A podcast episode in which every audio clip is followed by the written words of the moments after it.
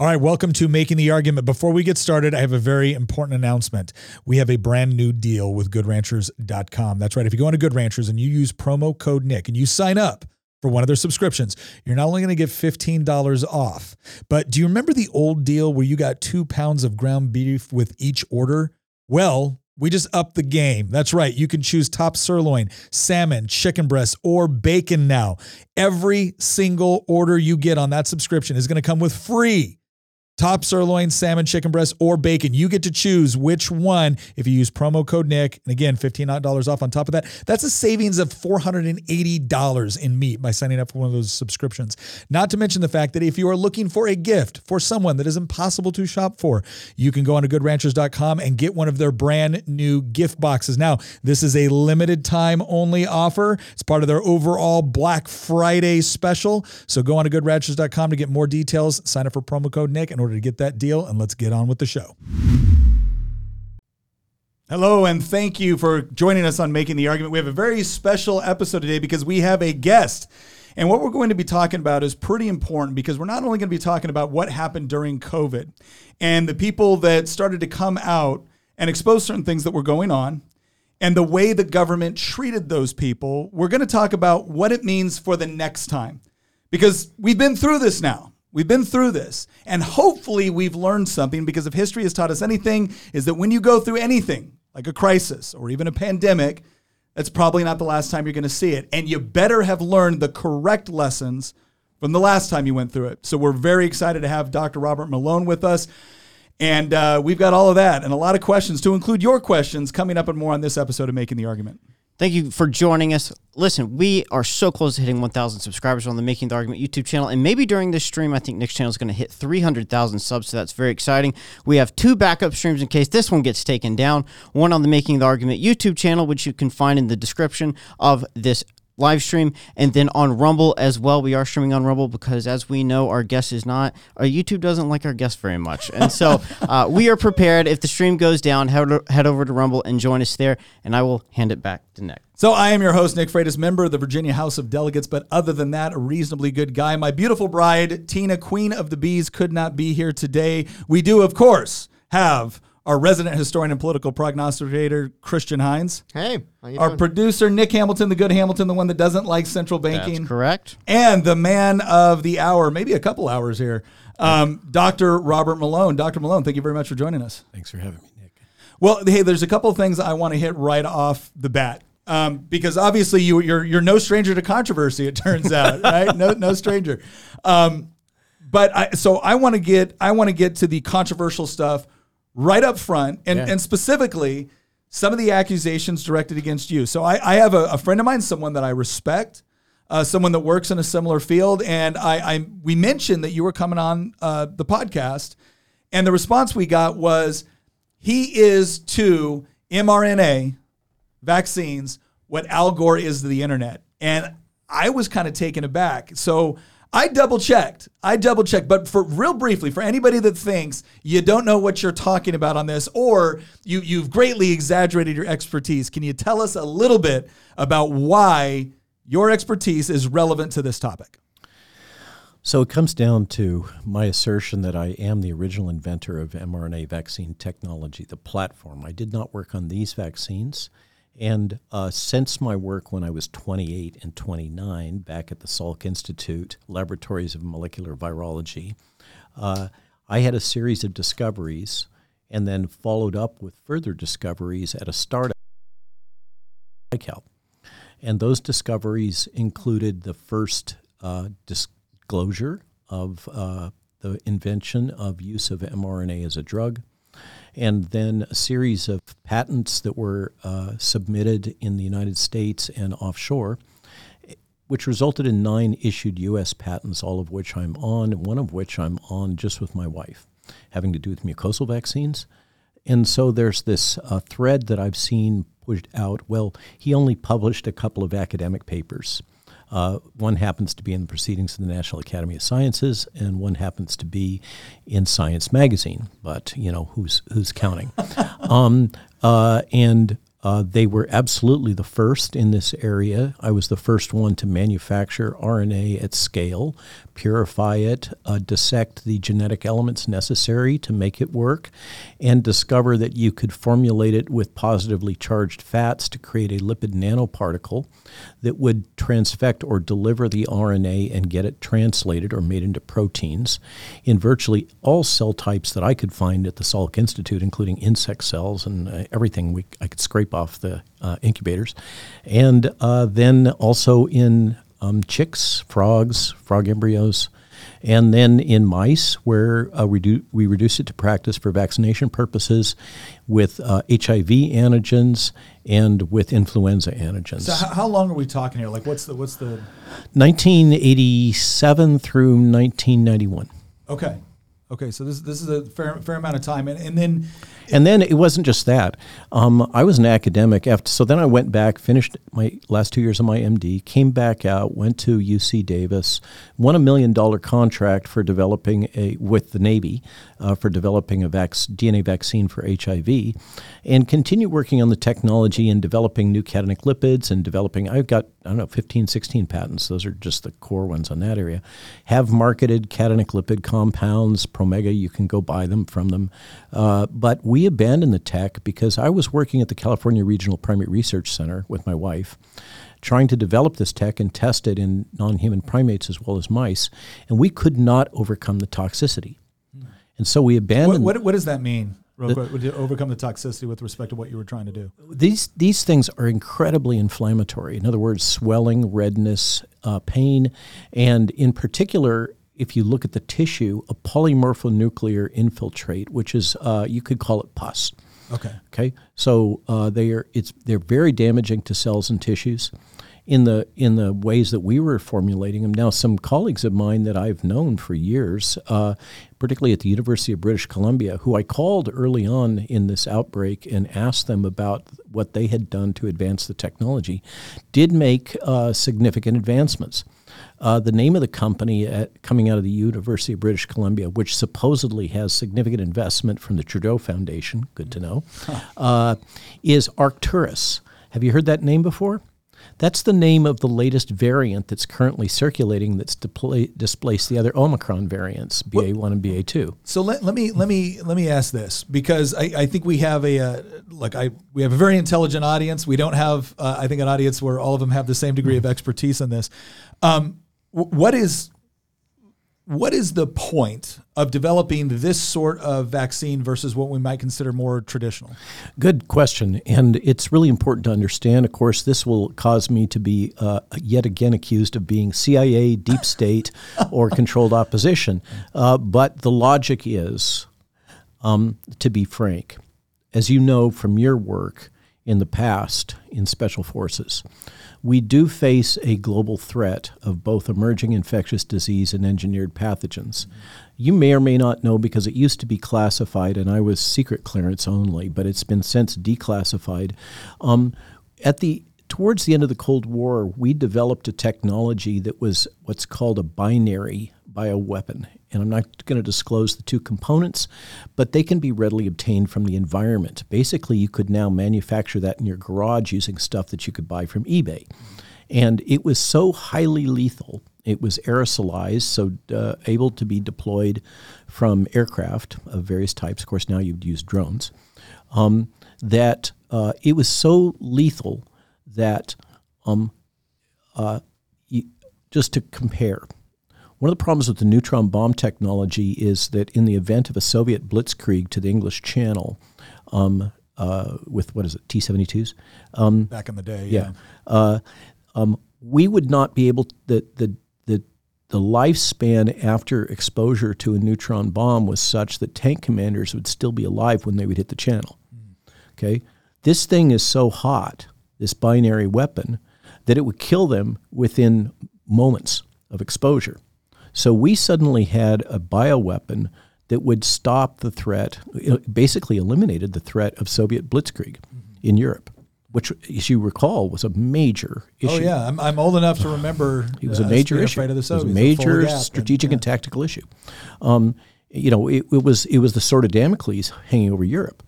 Yeah. Um, and uh, just another fun fact we invested more in biologic weapons during the 50s and 60s and early 70s than we invested in thermonuclear weapons.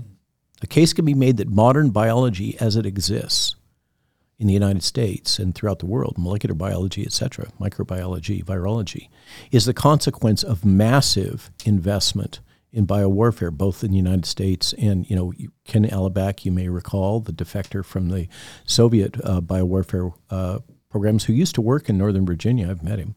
Um, he's gone back now. Uh, so um, we're now in an environment where that threat of engineered pathogens from, let's say, the bad guys, whether they're state actors or non state actors, is so significant that um, uh, we have we really to to anticipate and and provide countermeasures. And remember, in the in this bizarre world of medical countermeasures, um, uh, it's it, um, where where everything is fluid. Uh, it's like any other intelligence operation. And by the way, intelligence community is throughout the biodefense complex. Um, uh, if there is the appearance that we have a technology that can rapidly pr- provide a countermeasure to an emerging or engineered pathogen, then that alone makes it less likely for the bad guys to reach to that technology as opposed to some other one. Yeah. Okay. So merely having a technological base that can go from gene to vaccine uh, provides uh, significant just just the rumor that we have that kind of technology provides uh, strategic benefits in terms of uh, medical countermeasures and dissuading the bad guys from going down that particular road. So and and this is the part that I wanted to get to because I when you when you look at so many of the comments on Twitter or Reddit or wherever else, it, you get these little you get these little snippets where it's very very easy to assign every single motivation to either evil or greed or, or whatever. And, and, we were talking about this earlier. Like I, I look at a, a spectrum of things, right? Evil can be a motivation. Incompetence can be a cause, right? Greed can be a motivation. Uh, there can also be positive motivations. I, I think the thing that that you're describing here is that there were certain threats and so there were and those threats remain. Yeah, and, and those threats remain, and those threat those threats were relevant. They, they weren't they weren't just something that were made up. Those threats were were there. They still are there, and and so there were programs that were designed to come up with different ways to develop countermeasures. those programs are still ongoing. Yeah, absolutely. So I guess that's what I'm trying to distinguish here is that you know on some of this stuff, two things can be true at once. I remember I we we talked a little or, bit of this, or eight things can yeah, be true at once. Yeah, and and we we see that something too, which we'll get to a little bit later in the discussion, but kind of on the same lines with like gain of function research and what was the what was the legitimate justification. This is all really slippery, squirrely yeah. environment where it there's no clear boundaries. It's all gray. So so I guess the the point the point for my first question is is that for anybody that's saying you, you don't have the the you know the the proper background or, or expertise I don't have the chops. or credentials and chops. that doesn't seem to make sense. And and to put a nail in that coffin very quickly here, I want to point out that at the height of COVID, the same people within the government, the same people within certain aspects of the government sponsored medical community hired you to work on things to develop uh, ways to treat COVID. I mean, is that accurate?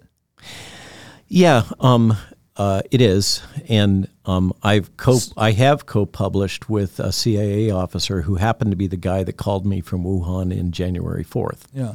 of 2020. Uh, I and that I am not CIA. I've yeah. never been CIA. I'm not CIA trained. Yeah. Uh, I've never been hired by DARPA or the CIA or or the NSA or any of the other satellite agencies. Um, but I have you cannot work in biodefense and not have an interface socket with these people. Mm-hmm. I did once create a company with a retired CIA person who was one of our top guns in biodefense at the Defense Threat Reduction Agency, Chem Bio Division. Um, uh, his name's Gallagher. Uh, and uh, so we founded Gallagher and Associates. Uh, and he was the one that introduced me to Callahan, by the way. And okay. I've also been introduced to Callahan's handler, uh, who who was at Harvard. Um, and uh, that guy's wife actually uh, works for In-Q-Tel as one of their top investment fund managers. For those that understand the language I'm speaking, but that this is the way this industry is. Is um, they have tight sockets with uh, um, mercenary uh, activities that are run by American corporations, uh, and they have tight sockets with uh, British uh, biowarfare infrastructure.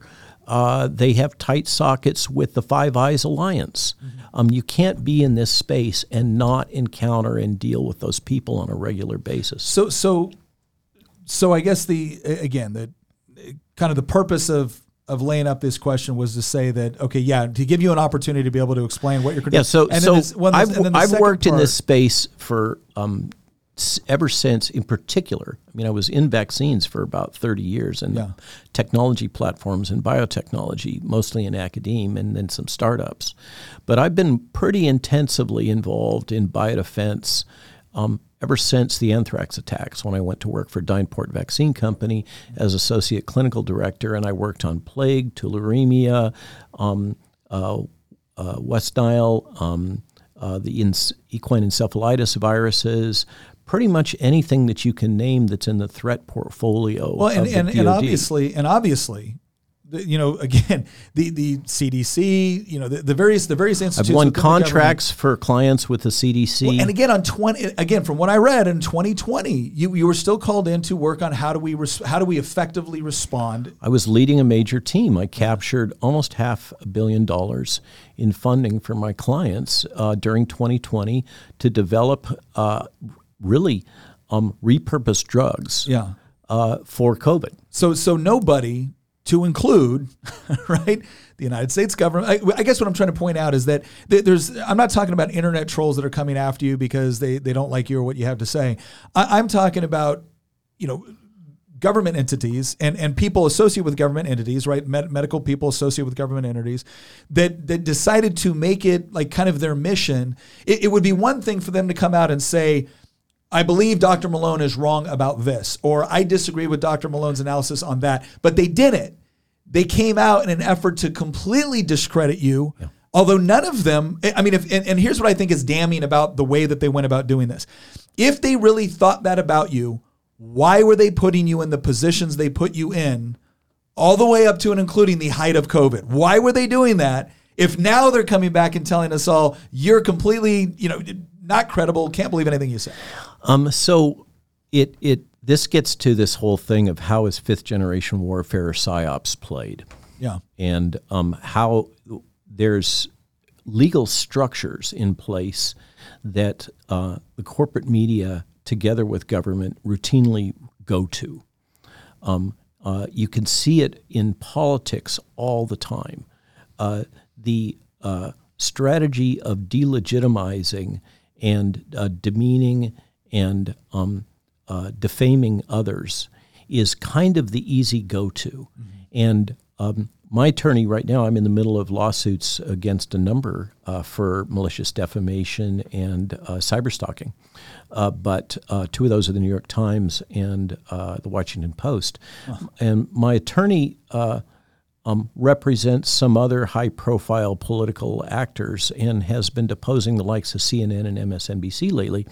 Um, they all undergo training, these journalists, in how to maliciously defame others mm-hmm. without being with by while avoiding the the risks of uh, legal consequences. Sure. So this is um, a case Sullivan versus the New York Times that's really enabled this, and and then the uh, section uh, was it two thirty. Um, of the FCC law that uh, that allows the censorship, so we have law in place that basically empowers this particular strategy as a political weapon, and that's what it is. Um, is I was perceived as um, being associated with a um, branch of uh, politics. You know, because I went on Glenn Beck, I'm on, yeah. I'm on um, Bannon show all the time, etc. Because those are the ones that will allow me to speak you know, I MSNBC is not calling me up. Rachel Maddow is not inviting me to her show. Uh, and would you go on if she did? Of course I would. Just like Bobby Kennedy says, I would go on any platform to get the message out. Yeah. Would I go on if they were going to put censor requirements on me? No. Well, and, and I think this this is also an interesting point because you you've been willing to go on and talk about this, and and I guess what I want to get to the origin of when you made that decision because at some point th- this couldn't have been an easy decision for for you and your wife. It couldn't have been an, an easy decision when you look at again you you had years decades dedicated to this particular field Building a business. yeah building a, consulting business, like it, like you had every financial incentive and a Rolodex. yeah, because that that's the cute part, right? Is like, oh, they're doing this for attention. They're doing it. People that build up a business that is doing relatively well over decades don't tend to risk that at at, at you know you know this at this stage just to get attention on Substack, right? That's not a thing, right? That's not a thing. Yeah. So w- what was what was the moment where you and some of your colleagues because again, it's not like you were alone in this, but I mean, you guys I, I think you guys recognized early on. Um, in, in some ways, there there is, I think, there was a, a naivete within um, certain elements of the scientific and medical community that, well, of course, we'll be able to list our concerns, even if it contradicts the government. I don't because think you guys that's the way that. it had always been. Yeah. I mean, I've been through many, many outbreaks. This is Yeah. not my first rodeo. Yeah. Okay. I was just to to continue with the CV. I was literally at the tip of the spear, bringing forward the DoD's preferred Ebola vaccine candidate that uh, had been purchased for one hundred fifty thousand dollars.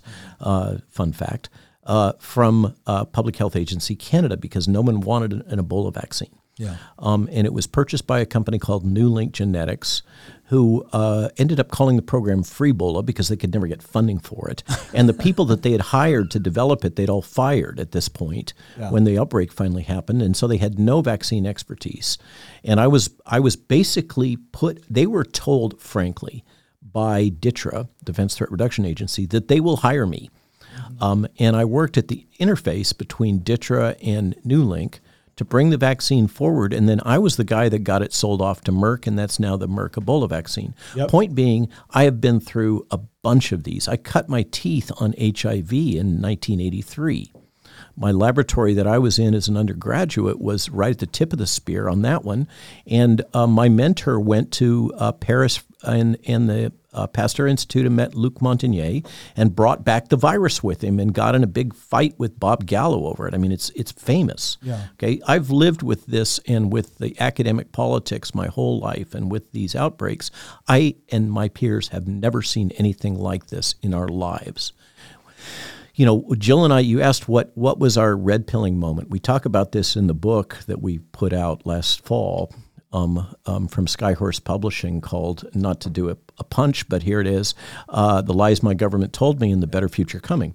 And uh, um, we had put out Jill, my wife and I had put out a book, and we're here just to acknowledge for the audience. Um, I I am your constituent, uh, technically.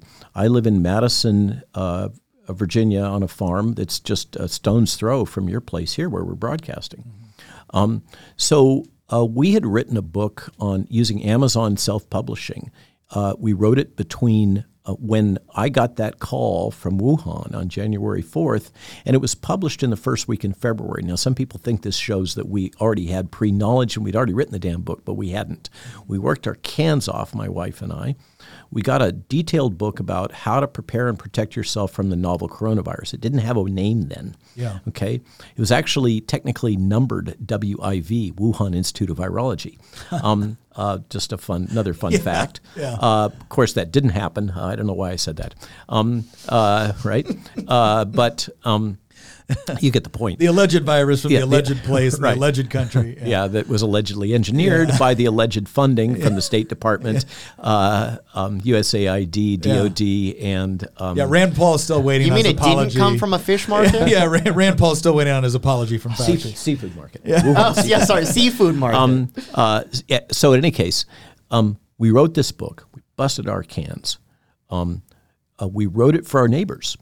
You know, I gave copies to the Southern States down in downtown Madison. Uh, Okay, yeah, For for friends, right? Yeah. That's that was our our audience that we wrote it for was the our people in our daily life about how to prepare prepare and protect yourself from this thing that no one had even heard of then. Yeah. Um, I mean, the president barely acknowledged having known about it at the time we got the book I, out. I remember sitting in the General Assembly that year as, as reports were starting to come in. So we got it published, and then about a month later, we were updating it, and Amazon wouldn't let us update it. And then uh, we kept asking and asking and asking because there's no porn in it. I mean, there's none of their, their usual stuff that they would block you from, and they have a policy. Now, maybe if you'd put porn in it, they would have. They would have probably allowed it. Yeah, yeah. yeah. I got some colleagues that would have put it into a public school right away the moment you did that. Um, so so uh, yeah, it's what a weird world. Yeah. Um, so yeah, it's got you know hundreds of references. It's it's done in an academic style, but written so the average person can understand it, and um, and we we we get uh, deplatformed from Amazon. And we keep asking why, why, why, why, why? Oh, I don't know. I can't tell you. I don't know. It finally comes out. We had violated community standards. Um, that was the first time I ever heard that phrase, Yeah. and of course, we all know that phrase catch-all. now. It's The like catch-all. Um, so, so that was the first wake up call. That was the "you're no longer in Kansas" moment. yeah. Uh, but then there was a series of other ones, and as the jabs started getting, because at that time we didn't know they were going to go down, the whole emphasis on RNA was absolutely driven by Tony Fauci, whatever he tells the New York Times and CNN.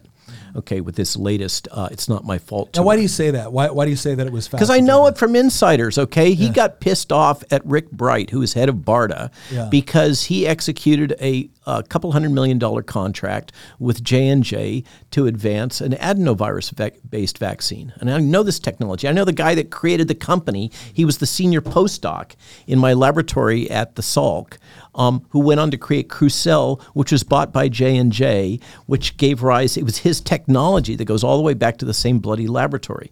Okay, so I, this is my business, Yeah. okay? I, I go to the vaccine conferences. I know Yeah. these people, okay?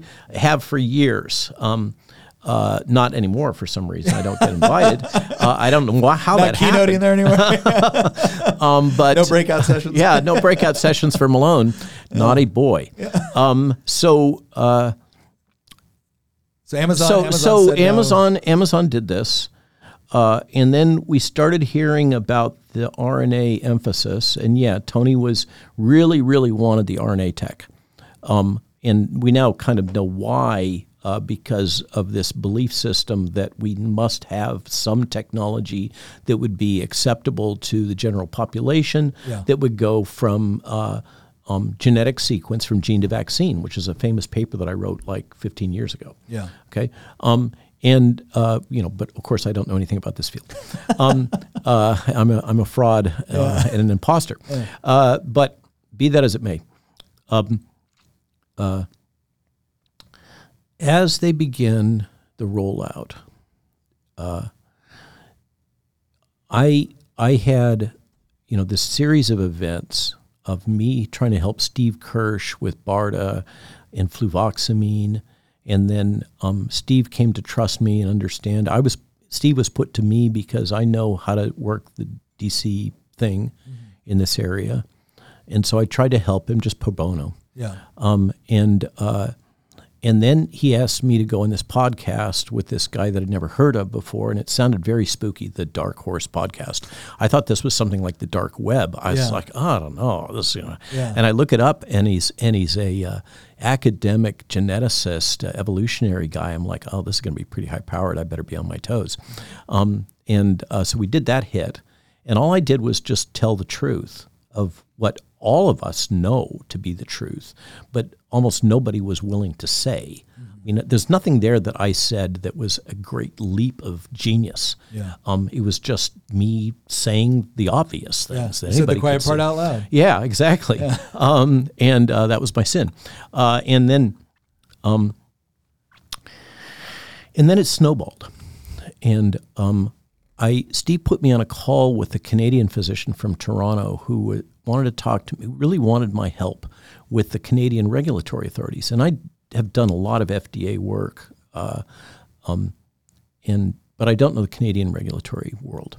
Yeah. And so he wanted me to intervene with the with Public Health Canada because uh, they were shutting down, they were eliminating, deleting any uh, posts, any any reports that he gave about adverse events associated with the vaccine, and he told me this horrible story about all the coercion that they were doing to try to get the kids jabbed.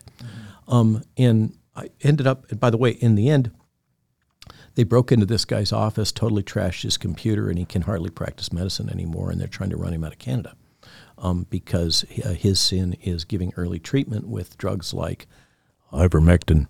Um, I didn't say that. Horse dewormer. Yeah. Yeah, if I'm like J.P. Sears. Uh, um, uh, so um, Well, by the So way, by the way, bed- I, by the way, I think it is absolute. To me, it is it is insane that the moment you say a particular word of a medication that that has been acknowledged on some level had some effect, right? Like that, that that's something that can automatically get you deplatformed. And and so you said so you said So let's come back was- to that. was let's let's that. come back to Yeah. that whole ecosystem because Yeah. it, it relates to what I'm about to say. So I go to bed. We we talk until midnight. Um, I go to bed saying, you know, there's just nothing I can do for you. I don't know the system. I don't have anybody on my Rolodex I can call there. Yeah. And um, I wake up in the morning and I, and I turn over and I talk to my wife and I said, because we both have been trained extensively in bioethics. Yeah. And I said, I know what I can do for these poor guys. I can write a paper on the bioethics of what's happening and how wrong it is and the whole history of Yeah. informed consent and all that. And it was already clear that that speaking about any of this stuff was high risk. Yeah. But I figured, okay, bioethics is a safe space. Okay, I can talk about bioethics at least. I have the credentials. Yeah. It's not a controversial area. You know, it's been established since World War II. Um, informed consent. This is all clear cut. Um, and and I'm absolutely on the right side of, of history on this, and I can talk about this. So I wrote that essay, put it in Trial Site News, and um, that was the first real um, shot across the bow saying what you guys are doing is wrong. And then it cascaded. Uh, People started coming to me with information. One of them was this Canadian uh, vaccinologist named Byron Bridle, who had obtained the common technical document. Those are fancy words. That's essentially the dossier that Pfizer submitted throughout the world um, to justify selling people this experimental vaccine Yeah. to their regulatory authorities, and they had submitted it to the Japanese regulatory authority, and it was all translated into Japanese, which I don't read, except for all the data, the tables and figures and such were still in English. Yeah. And Byron had managed to grab this off a Japanese server. He read it, and it blew his mind. And he wrote an essay about it, but it scared the dickens out of him because what he saw. I mean, it was so shocking.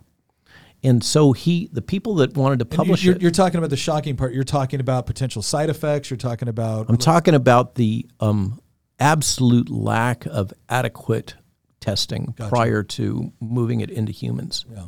The complete failure to follow any well established national or international norms.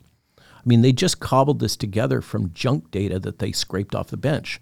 It's it, you know it was performed under standards that would be essentially a graduate student working at the bench, um, not nothing carefully controlled or anything, and, and didn't even do all the necessary tests. So so Byron is frightened by what he reads, and uh, he submits it to the same uh, journal, Trial Site News, that I had published that ethics paper in, and says, um, "I'm really concerned about this. Can you get somebody else to cross check it?" So the guy that owns Trial Site News sent it to me, and um, so I read it, and I was like, "Yeah." this is a problem. Um, this is absolutely not right, and and I was frightened. And so I wrote up what I found and I sent it to a colleague who was even more senior and experienced in regulatory affairs and, he, and asked him, Is this real? Am I seeing these things? Is this, do you see the same thing? And he said, Oh, yeah, everything you see here is right, but you missed this and that. Okay, so, okay, so now I got those things in. Um, and uh, then I'm like, Well, you added something to this. You want to be a co author on the paper? Hell no. Are you kidding? it would destroy my career. Um, So, so, so what do, what do you say to someone? So obviously, we're, we're saying this this blew past what would have been the normal process for vetting this before it was used on people, and now we're just like massively deploying it. What do you say to the people that say, okay, yeah, sure, we had to have an expedited process, but this was an absolute emergency. Like, what, what do you say to the someone that might be let's So let's that's just- good. for benefits for argument's sake. Let's say well intentioned. So let here's how I here's how I frame it. Okay. You're familiar with Event 201. No. Oh, wow. Okay, cool. um, event so uh, you know enough about the DoD and uh, the whole defense industrial complex, and you know that we perform war games all the time. Sure. Yeah. Okay. Um, that's how you do it. Yeah. It's it's may sound nefarious, but it's actually good you gotta that do they it, do right? Strategic gotta planning, planning, right? right? Yeah, Well, yeah. What else are you going to do, right? Are you just going to uh, build a Maginot Line and hope the Germans don't evade you, right? um, uh, That didn't work out so good. Yeah. Uh, so you do wargaming, and you also do wargaming for biodefense and for outbreaks. And uh, this particular war game, there's a series of them that have been that have been done. Dark Winter is a notorious one. Event 201 was held at a basically a CIA shop at Johns Hopkins, uh, and it was sponsored by wait for it, the World Economic Forum and the Bill and Melinda Gates Foundation. Oh, I have heard about this. This, Okay. yeah, yeah. now we're totally I getting taken down from YouTube. I have and it, heard and it happened this, yeah. and it and it ha- happens to coincide the the meeting at Hopkins almost precisely with what appears to be the date that the virus emerged into the general population in Wuhan. Strange coincidence. Yeah. Oh my gosh. I actually now it took me a second to like understand what is Event 2. I actually remember this now. Yeah. Okay, And- yeah. There's video clips of it and everything. Okay. And so Event 201 is predicated on three, well, really four assumptions. Number one, it's a coronavirus outbreak. Well, that's a rational expectation. Everybody thinks this was, this proves the smoking gun. Uh, but in fact, uh, uh, SARS was uh, a major biodefense event that could have gotten much bigger and totally disrupted the Canadian economy, by the way. Yeah. Um, and the Canadians invested tons of money in in uh, um, respiratory virus research after that happened because it it it decimated them for Yeah, quite a so, while. So so far we're like, okay, makes And, sense. and and MERS, uh, the Middle Yeah. Eastern respiratory virus, uh, which is camel related, um, uh, it may have been engineered, uh, blah, blah, blah, but um, uh, uh, MERS was there, and that was also highly, highly lethal, but not particularly infectious. Uh, and um, and SARS one could have been more infectious, uh, but it was considerably lethal. So it was reasonable to do a planning around Sure. a coronavirus outbreak. But didn't they run this simulation like what? It was like 6 weeks before No, it was almost pr- precisely at the time when it entered the population. You're assuming that it entered the population at the end of December, but it didn't. It was already in the ah, population fair at that point. point. Yeah. Okay. Okay. Okay. That's the party line that you're reciting. the data show that that's not the case. I'm Controlled the CCP opposition, agent. right? Yeah, I'm the controlled opposition. so so they ran this simulation. They had three core assumptions. Well, beyond the fact that it was a coronavirus, that it was a highly lethal infectious coronavirus, very infectious, highly lethal coronavirus, which this was not. yeah. Okay, that's the truth. Okay, it was the Chinese propaganda that spooked everybody and convinced them that it was.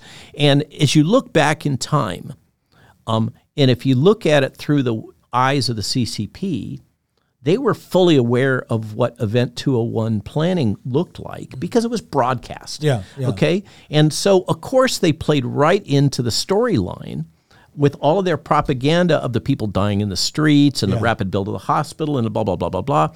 And I'm sure they snookered Michael Callahan uh, because I know in detail what happened there. Okay, um, but who was CIA at the time, and then went on to manage the Diamond Princess. Yeah. And then went on to lead the build out of the tent hospitals in New York City, and then went on to establish public policy for how we were going to handle the extended care facilities and the elders. Okay, just so we have that's that Yeah. thread is nailed down Yeah. um, uh, and reported to Bob Kadlec, who was an assistant secretary for HHS in, in overseeing uh, the assistance. He was the assistant secretary for preparedness and response. He was the head guy for biodefense. Callahan reported to him. Okay, so that's that. Um, so they did this war game and they had these assumptions highly lethal, highly infectious virus. No drugs would be able to be used to prevent its uh, the disease and death. Okay. And the third one was that they would be able to develop a highly effective and safe vaccine. All three of those things were false. Okay. But that was the war planning. Yeah. Okay. And they brought together people from CNN and CDC and, uh, you know, the, all the usual characters Yeah, uh, from the Council of Foreign Relations. That's the CNN arm, yeah. right? Um, and what we're saying is basically they brought together a bunch of deep staters from all sectors. Yeah. Um, and that had, let's say gently, um, some some preconceived biases towards a more authoritarian type of response. Yeah. And so, uh, surprise, surprise, Yeah. what comes out of that planning is a very heavy handed authoritarian response, including pre planning all of the stuff around um, the uh, deployment of censorship and psyops on the civilian population. All of that was pre-planned.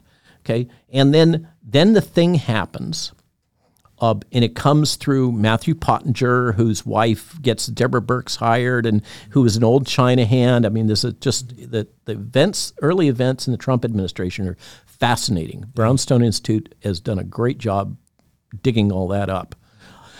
But um, it comes down through the national security apparatus in the Trump administration, and and everybody is spooked.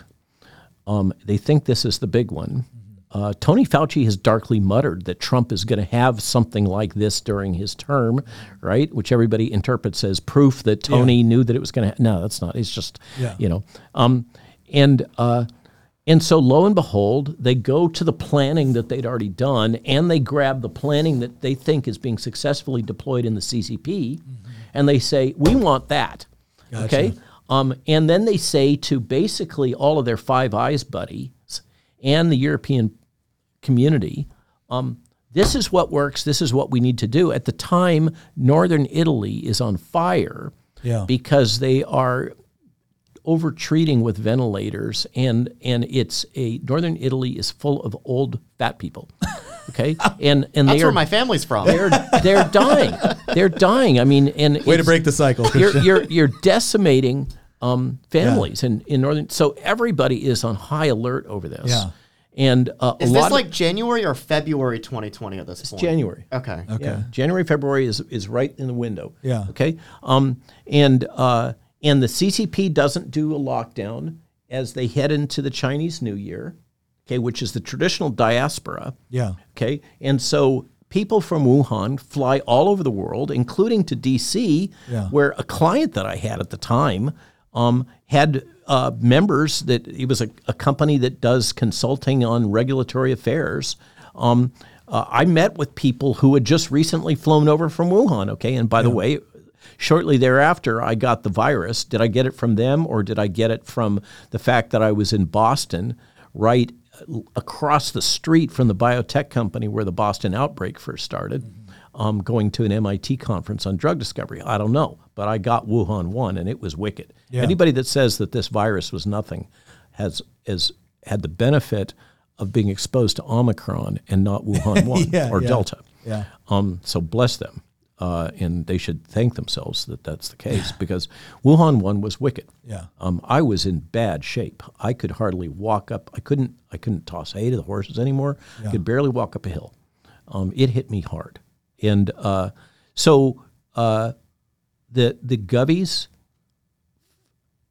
set up this little in in group commission, and it's classic groupthink it, they were it was composed of you know here's a fun fact debbie birx was tony fauci's postdoc okay this is all an in-group um, uh, and in classic groupthink uh, which is derived from a series of major american foreign policy failures and basically they just recapitulated the same damn thing Yeah. again Yeah. I was just going to say, as you were talking about this, it reminds me of a lot of foreign policy decisions. bay of pigs blah, Yeah. blah, blah. we can go on and on vietnam war Iraq, Afghanistan. yeah great i mean it just goes on and on That's- Yeah. I got to I got to participate in some of these. Yeah, my wife, you know the expression Dunning Kruger effect? yeah. Okay. My wife makes the point that we need a new term. We need Dunning Kruger for governments, not individuals, right? Yeah. Because they absolutely, Govies think that they're smarter than they really are. Yeah. Um, and that is absolutely something that happened. And if you go down the original checklist uh, in the book, um, uh, Victims of Groupthink by Irving Janis, um, you will see that almost every single thing that he identifies as a key characteristic of groupthink in communities happened here. Well, and can I, I let me let me do this real quick because I, I want I want to do kind of a sum up. We've got some people that want to ask some questions as well, but I think this is this is really important to label because I think one of the reasons why when somebody says what what you're talking about right now, or or when somebody tries to caricature what you're saying, they always go down this rabbit hole of like wild conspiracy theories.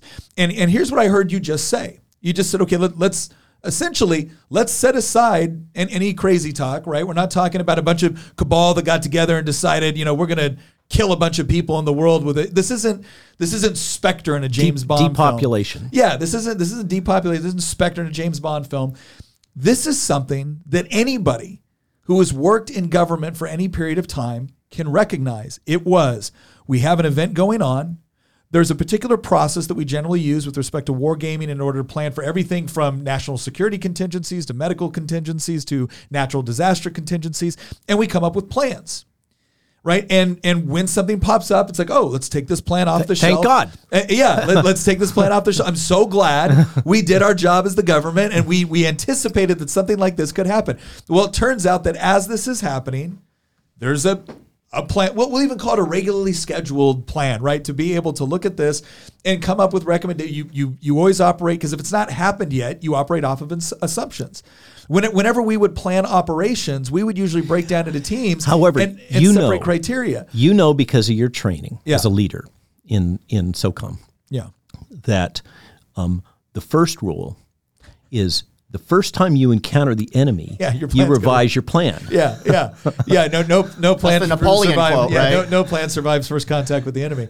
But but you're you're right. What happens is is that and, and this And is they the part, did not do that. Just to put the point on it. Yeah, and I, and I think this is this is important, right? So again, step one was is we're gonna we're gonna look at our various assumptions. We're gonna come up with plans to deal with those assumptions. And again, because th- now you start to look at incentive structures.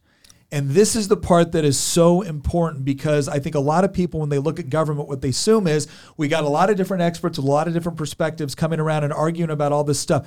Okay, maybe to some degree, but the problem is, is that what it's No, they actively excluded that type of thing, like Scott Atlas when he because came it's in, act- like Peter Navarro. Well, that but here's what I'm saying. It's motivated. Ultimately, government decisions will be motivated by politics. Right? It, it's inevitable. It's one of the reasons why you don't want to give the government so much power. And, and politics doesn't just mean D and R. No, no, it doesn't. And, and so now you have a situation. It can be administrative politics within an agency. Oh, absolutely. It- yeah, anybody that believes that bureaucracies don't have a mind of their own or interests of their own is again is not paying attention. In fact, Thomas Sowell has a great story about that's what that's what red pilled Thomas Sowell from being a Marxist, right, to a free market economist. But th- th- here's the point I'm making. They come up with a plan. It makes sense that they would institute the plan. The other thing to understand about politics, whenever you have and, a, and you've got a president who's sitting there going, "Oh shit, I don't know what's going on here. Yeah. I have no clue about this." Well, and This you're running up on a reelection year, right? So the, all of these things factor into, and, and what does everybody do? What does every voter do in a crisis? The government needs to do something. If you are perceived as not taking action in the midst of a crisis, you will not be forgiven at the polls. And and meanwhile, yeah, uh, Jimmy Carter. Yeah. or, or if you take ineffective action, right? Yes, yeah. Um, and meanwhile, you've got the press um, um, running the business model of fear porn. Yeah. Which is incredibly lucrative. Yeah. It's lucrative from CNN down to the smallest podcaster. Yeah. Fear porn works. Yeah. It sells clicks and and and you know pillows or whatever the hell it is you want to sell, Oh, Yeah. right? Um, so the so the gut so the press is busy pushing fear porn. CNN's ratings go through the roof. They got what's what could be better? You've got Trump and a public health crisis. It's like let's just mint money, Yeah. right? Okay, but it's more than that, um, because the um, the Great Reset is real. So I, I want to I want to preface something before we go into this because this is going to lead us into the next thing that I want to talk about is what what can we look at going in the future? Because I, I think you're right, and and this is a this is a big problem that I have when I'm talking to other conservatives about this, because again it, it becomes very very common to put the person on the other side of this into the position of the Bond villain. And and look for And Klaus prac- Schwab Yeah. is like Oh my central casting. you couldn't invent He him. dresses like a Bond Oh my gosh! Like I just like I, I We did it. We did an episode last year on the World Looks Economic like Forum's No. meeting, and like he got up and he's like, "We are the ones who define the future," and he was And- like and it's- decked they're- out. they're- that, so their latest thing is they're going to accelerate Agenda 2030. Just to let you know. Yeah. Well- and and you've got this character. Who's his mentor? You know that one? for Klaus Schwab. No. Henry Kissinger. Oh gosh, oh, that's not surprising. that's not that's not helpful. It's all real. Well, and but the part, the but here's the thing: when when people hear this, they automatically want to, and and that it gets caricatured very very easily. The point that I try to explain to people is like, look, it this isn't crazy. Okay, what this is is these people are operating right, and, and by these And people, have been operating for decades. yeah, the, these people. and By these people, I mean influential people within the World Economic Forum, within the World Health Organization. Bilderbergs, uh, we can go on. Well, and, and again, I don't even want to go into that. I just want to say there there are plenty of people um, within society that their worldview starts with the it starts with the presupposition that when there's a problem or when there's a disparity or when there's inequity, whatever it is, that's a result of a failure of government planning, redistribution, Pol- policy. and, organization. Right? They they have and a, political philosophy. Exactly. They have a they have a predisposition towards central planning. Now, when you put it that And, way, and central command economy solutions. yes. Oh, yes. And again, when you put it that way, it's like, okay, I'm, I'm not I'm not saying, oh, they're all commies. What I'm saying is is that people that have a predisposition towards central planning, command and control economies, they look at it as the best way- Utilitarianism. yeah, The ends justify the means. they look at it as the best way, and they honestly- Malthusianism, which is what's behind the climate change and- crisis. uh, Yeah, and and when you add all that up together, what you get is not the evil guy trying to take over the world out of greed or maleficence. What you get is what C.S. Lewis described as the moral busybody they think they're heroes. that will torment you without end because they do so with the approval of their own conscience. They believe they are doing what's best. and you also have what Hannah Arendt in Eichmann in Jerusalem called the banality of evil. yeah. Okay, so if if you'll allow me, I did a Substack on on what is my version of what ha- what went down here, and the only way I could express it is using Venn diagrams, and I immediately got hammered because Kamala Harris likes Venn diagrams, Yeah, and everybody got so wrapped up over Kamala Harris that they didn't pay attention to the message. Yeah. Okay. In my version of what the hell went down here, um, I've got three major intersecting circles. One is failure to think, okay, which Hannah Arendt attributes as the cause of the banality of evil. Eichmann was not, he did not fit the stereotype of truly evil. He did not come across as a truly evil person, and yet he did some of the most evil things in the history of the 20th century. Okay? And what he was was a bureaucrat trying to advance himself in a Nazi bureaucracy, doing what he was told and trying to do it to the best of his possible his abilities, just like the railroad workers that were trying to streamline and optimize the railroads so that you could ship more Jews to the ovens. Okay, they were doing their job. Have you What- ever read the book Ordinary Men? No. Um, Jordan Peterson talks about it a lot. It's about Yeah, basically true. the men I- that the, the SS Isotson recruited yeah. to to conduct the Holocaust in Poland, and it was like your your neighbor, your your the milkman ended up you know committing mass genocide. The Yeah. postman. So, so this is the point of Hannah Arendt. The banality of evil stems from the failure to think and recognize the evil that you're doing. Mm-hmm. Okay, so banality of evil and failure to think. I think failure to think in particular is one of the big ones. Another one is complex systems. We now have such a complex interlaced economy, globalized economy, and part of it has been driven by the dollar and uh, Pax Americana and all of that. Okay, so we now have an environment of incredibly complex systems, including government. We have the largest organization in the history of the world is the U.S. government. Okay, incredibly complex systems, and there are emergent phenomena that come out of complex systems when they get poked when they face a crisis. The third major circle is absolutely nefarious actions.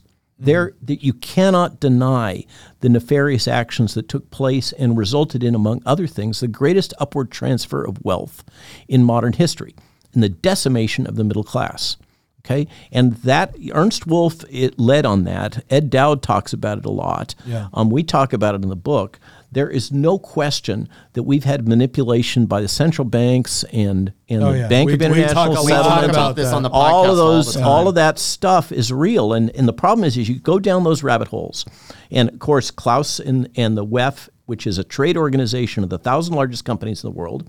It is truly corporatist. It advocates for public private partnerships, which is a euphemism for corporatism, which, according to Mussolini, is a euphemism Yeah. for fascism. Yeah. Okay? That we can argue about, and they've tried to destroy the meaning of the word fascism, Yeah. but fascism is corporatism. Okay? Yeah. And that's what's gone on. That's what the WEF absolutely supports, but it's corporatist with a Marxist flavor. That's what it is. Yeah. You can look at it you, as a political scientist. If you examine it, that's what it is. If No, no, no. It's just the- stakeholder capitalism. Yeah, well, that's another euphemism. Dr. Malone, we've talked about that Yeah. exact same topic on like five or six episodes on this podcast. It's a major focus in the book. Yeah. Um, and by the way, just to say it, um, Steve Bannon reprimanded me for going down that rabbit hole months and months and months ago. He kept saying, "Stay in your lane, Robert.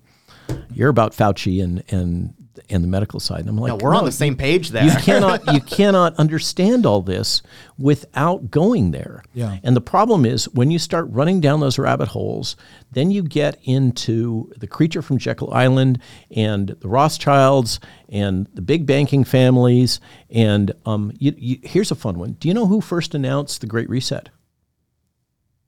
no. Klaus Schwab, right? Yeah. Wrong.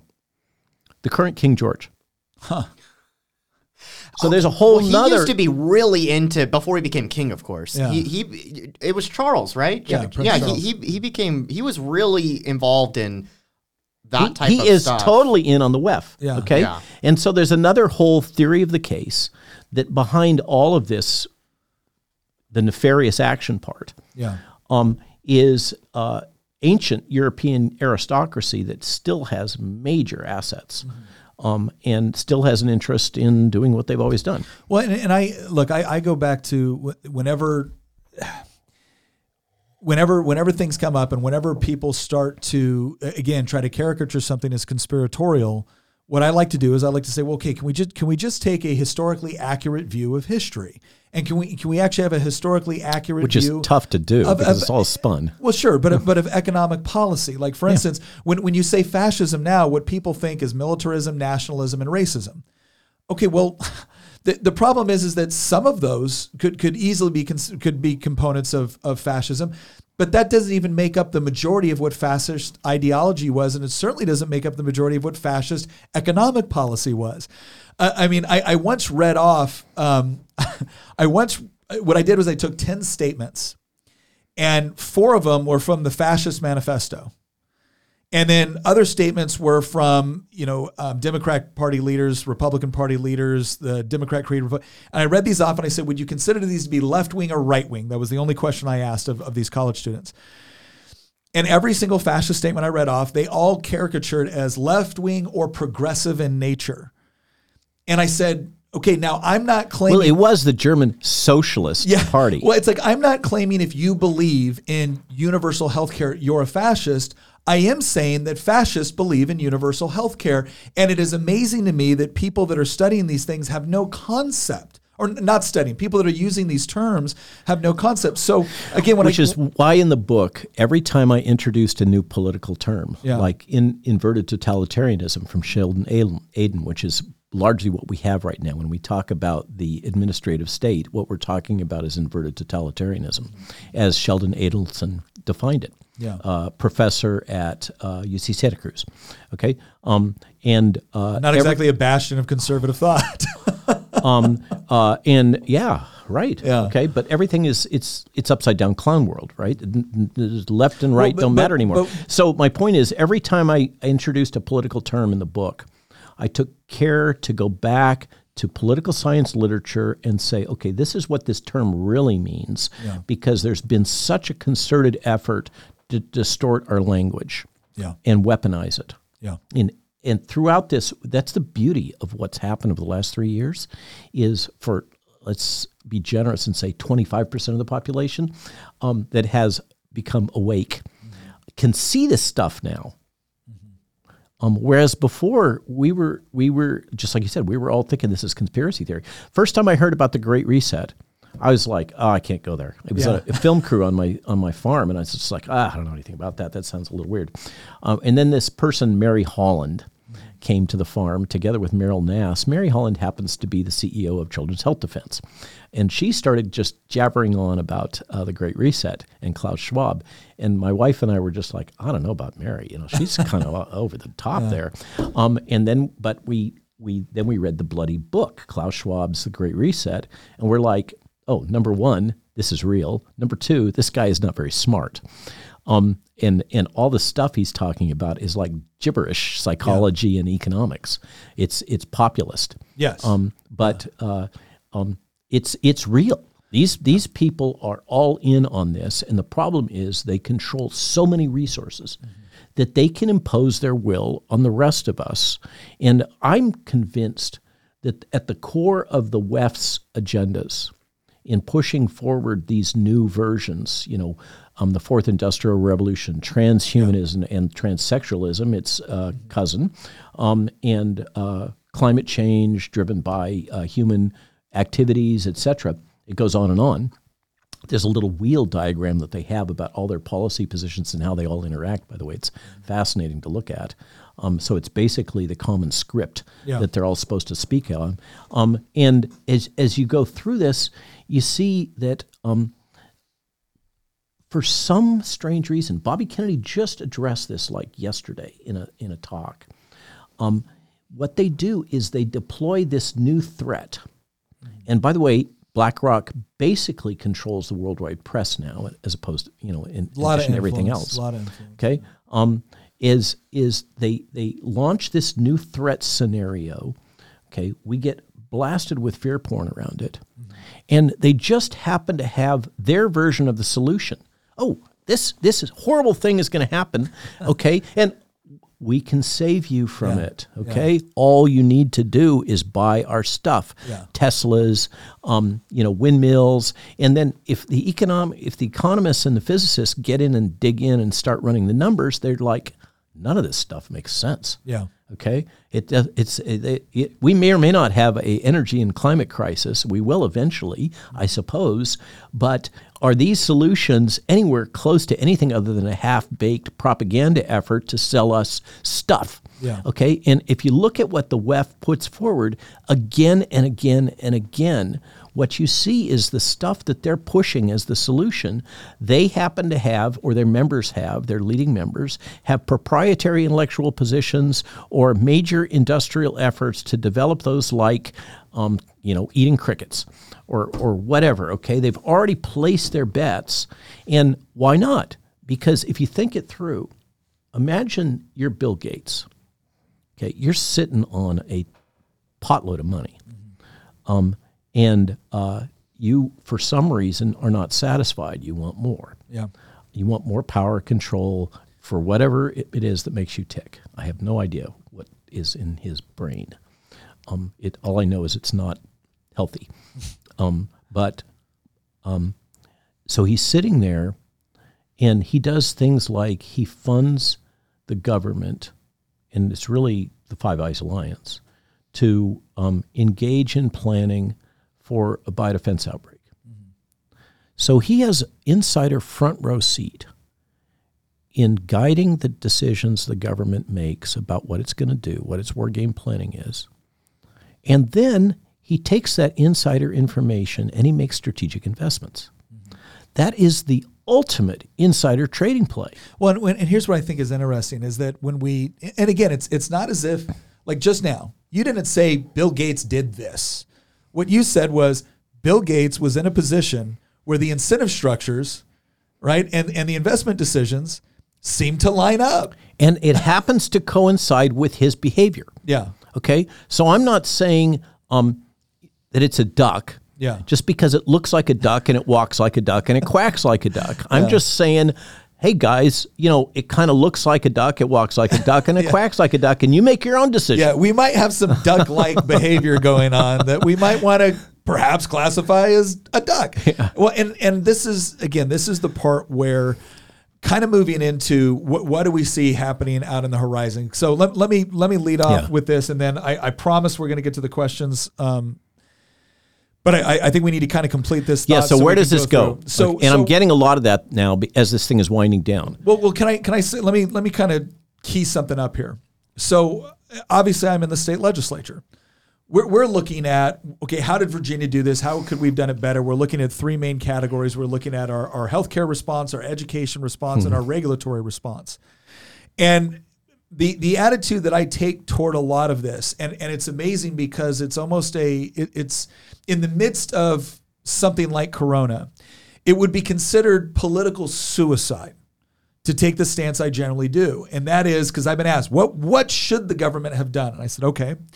As, as I look at what was going on with coronavirus, and I don't claim to be an expert in all these areas, But as a person who has a strong background in special operations, Well, and and let- I'll even take that out for a moment. Really, what this comes down to is an understanding what I believe to be an understanding of how incentive structures work. and, And- and, the, and by the way, a fundamentally conservative point of view on the proper role of government. Yes, and, and so I look at it as so. For instance, we we identified, I would say, fairly quickly, and I, I by fairly quickly I mean within several months, that there was a particular population group right? So I don't I don't subscribe to this idea that we shouldn't have taken it seriously. It's a question of what does that mean? And from my my political philosophy is to say, well, each individual is going to have some personal responsibility with respect to how they how they determine their course of actions. However, if they have good information, well, then they can make better decisions. We have incomplete information coming in. Okay, does that mean that the government takes a heavy hand and says we shut everything down until no? I, I will I will never take that I will never take that position because I believe that there is so much damage that is done as a result of that. Well, in the in the the literature was there. Well, and so here's the point. Like I, I explained to somebody once that okay, if, if in charge, I, I see coronavirus taking place. What what I start to do is I say, okay, what we need is is various perspectives from from various fields and people that are not connected to the same incentive structures.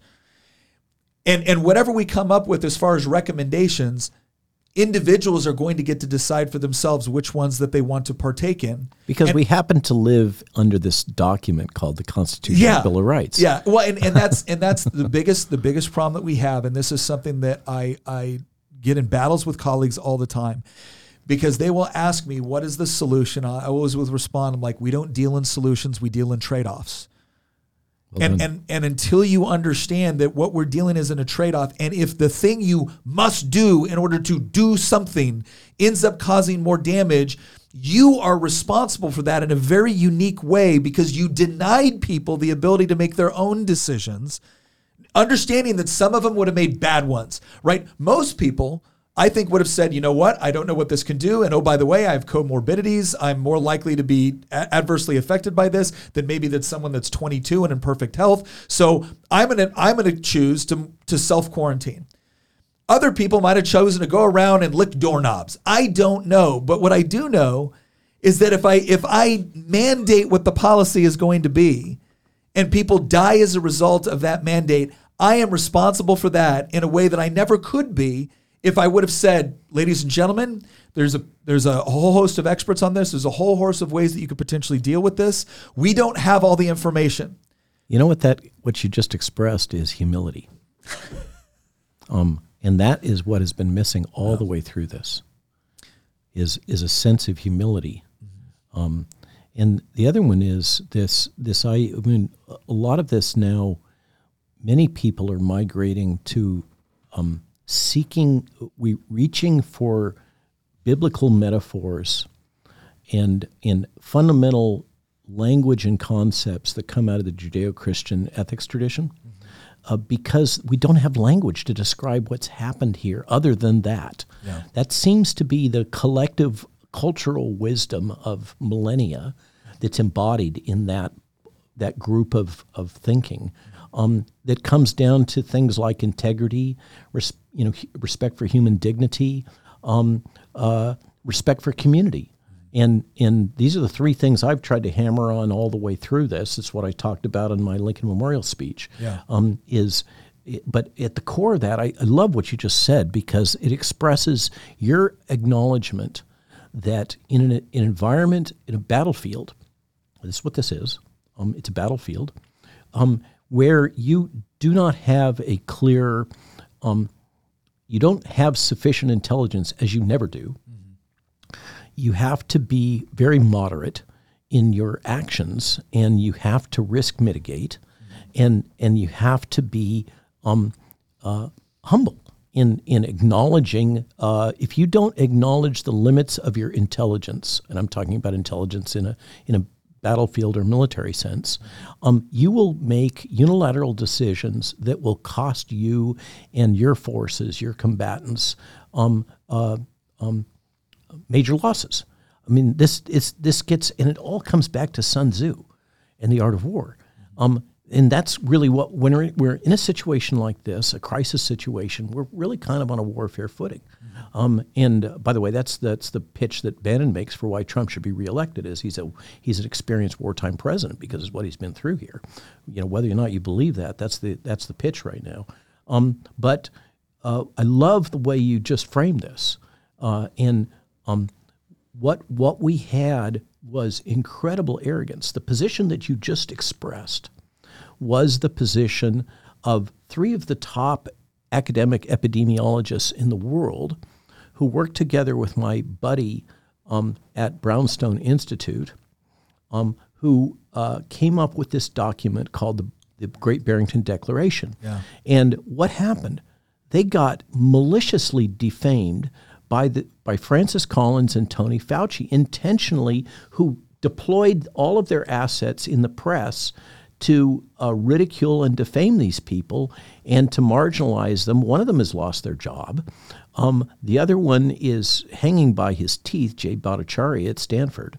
I don't know how he survived for Yeah, so he long. was- Wasn't he banned on Twitter? And then he got Yeah. brought back when Elon purchased no, the actually, platform. he he was the person that was first brought in by Elon because he's there in San Francisco Bay, um, you know, at Stanford at Palo Alto, and he was the one that was first brought in by Elon um, to start looking at the Twitter files data and discuss it with you. Yeah, he worked with Matt Taibbi on that a little bit, and the stuff that came out there. I, I, it's part of the reason that I'm really glad that we were able to bring Dr. Malone on because the thing that you became so famous for, in a lot of people's eyes, was the Joe Rogan podcast, which was aired while Twitter was still owned by this group of people that had and been I, colluding and I with had the been government. deplatformed literally two days before from Twitter and LinkedIn simultaneously for some reason. Yeah.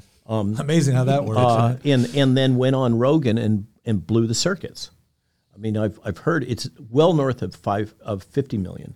I've heard hundred million, and that was with Spotify. I mean, here's a fun one. Try to Google Robert Malone and Joe Rogan podcast and pull Oh, I have. up anything other than all the attacks. Right? Yeah. You'll, you'll see all the attacks. Oh, yeah. You can go on Spotify and use their search engine and search Rogan and Malone. You will never find it.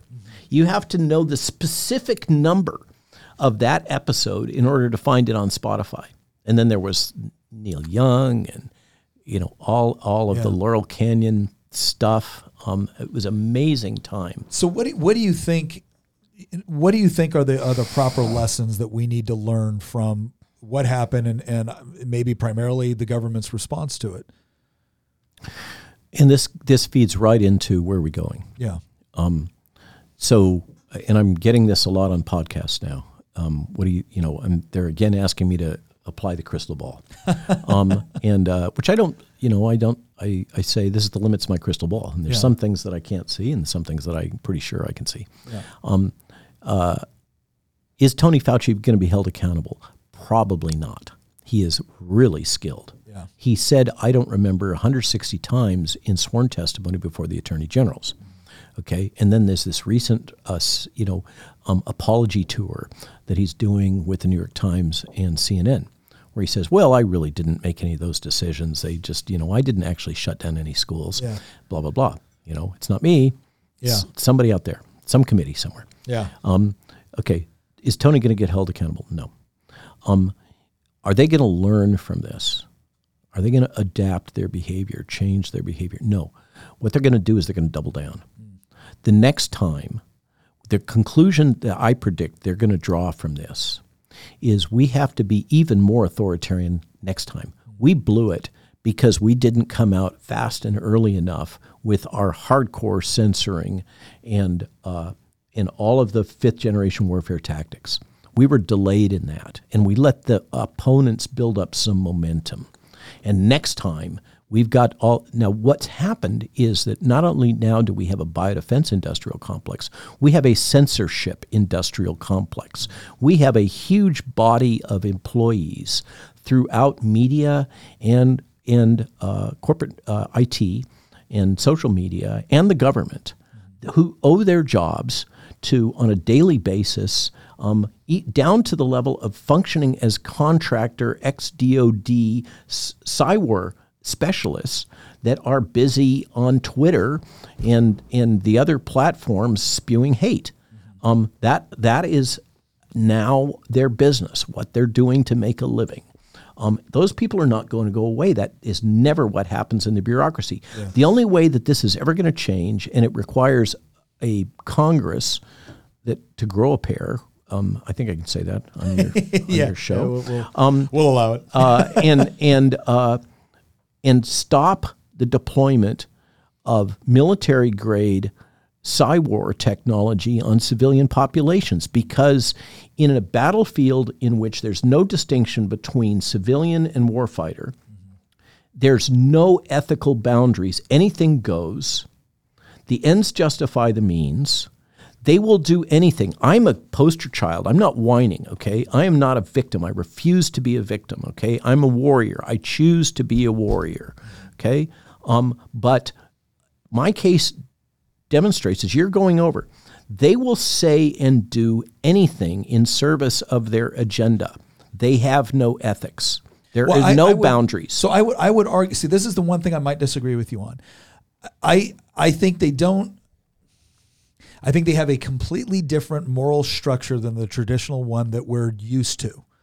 And I, I think whereas like my moral structure is is founded in Judeo-Christian values. And so there's an objective, there's a, there's a standard for objective truth, and there's an obst- uh, standard for objective right. moral right. law. But if you replace that with utilitarian, uh, you know, Malthusianism, yes, Malthusianism, uh, with well, then, Marxism thrown then in. when they shut you down, they have engaged in one of the greatest moral acts.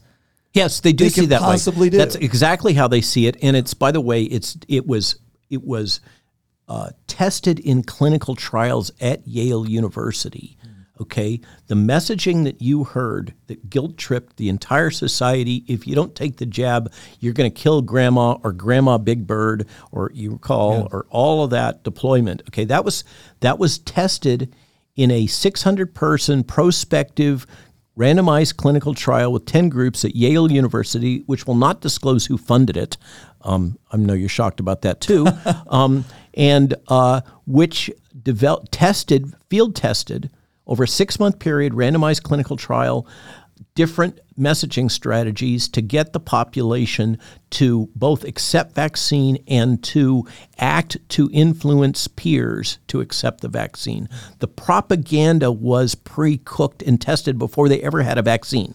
Okay? In a world in which the government feels that it's acceptable to deploy fifth generation cyber technology on the general populace so that yeah. they're controlling everything you hear, think, feel, believe in every channel they can because it's all for the good. Yep. Um, then the whole idea of personal sovereignty becomes completely anachronistic. It's an obsolete concept. Yeah. The thing that the our way of government is built upon, founded upon, that we have independent um, a free agency for each of us to act in a democratic representative uh, system um, becomes completely obsolete if the government feels that it's acceptable to deploy modern psychological technology on the general populace, on the citizenry, to control everything they are experiencing, thinking, and feeling. Is this where mass formation psychosis comes no, into play? That's I just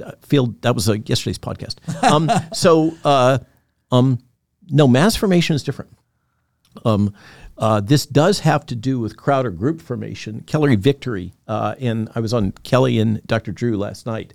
uh, talking about exactly this thing. I mean, this shows that this is what everybody's thinking about Yeah. right now. So mass formation, and I, I, I could set you up to have a conversation with Matthias Desmet, who is here, by the way. Too bad you missed him. Um, uh, from Belgium, who came up with a book uh, that is the genesis of that. Okay. Um, the psychological basis of totalitarianism, um, and is a good friend.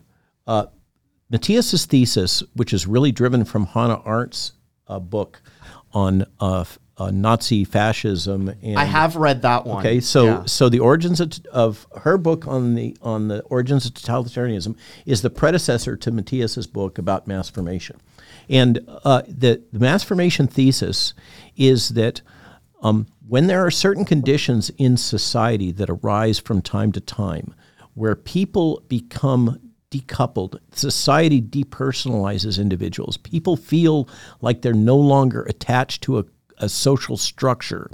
They develop free floating anxiety. Um, they in their you know the whole lot of predicates that go into this like bullshit jobs. That's a formal term, bull, bullshit jobs. Yeah. Okay, and and uh, Matthias makes the case in Belgium that about eighty percent of the employment are bullshit jobs. What are bullshit jobs?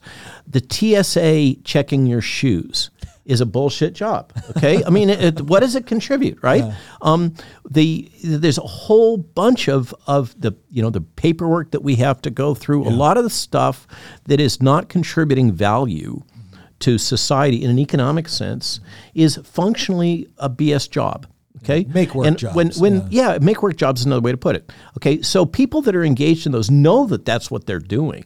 They have no sense of purpose. They have no sense of connection. That these tools that we have, the cell phone and the tube and and the internet, are are incredibly depersonalizing. So people live now in this environment where they have this abnormal decoupling from their normal social connections that keep them grounded and sane. By the way Yeah. by the way. And when you have that situation, people develop free floating anxiety and anger. They're angry because things don't make sense, especially if you're having a period of rapid change.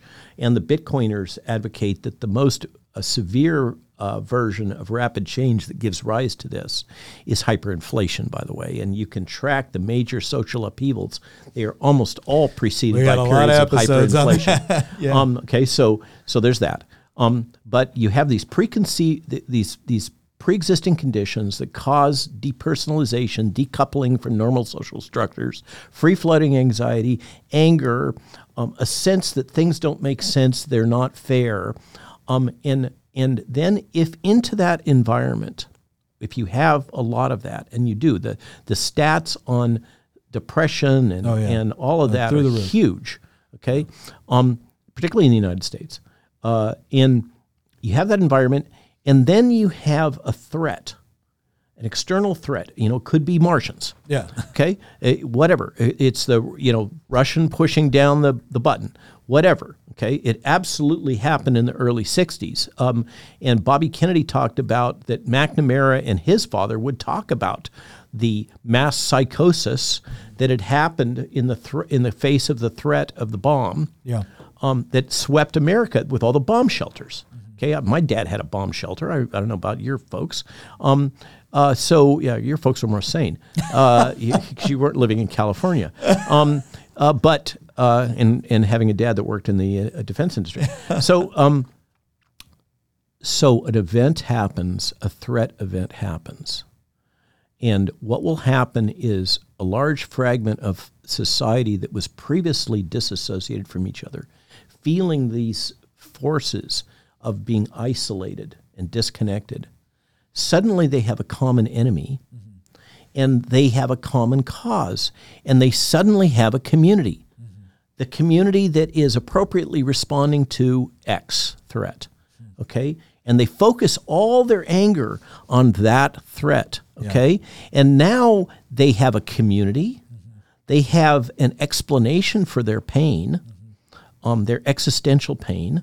Um, they have a potential solution. And this is perfect environment for anybody who is seeking political power to interject themselves into that environment. Somebody or some organization or whatever, okay, to move in. And by the way, these conditions can be set up artificially, or they can pre-exist and you can exploit them. Yeah. Okay, but they're a perfect setup for exploitation.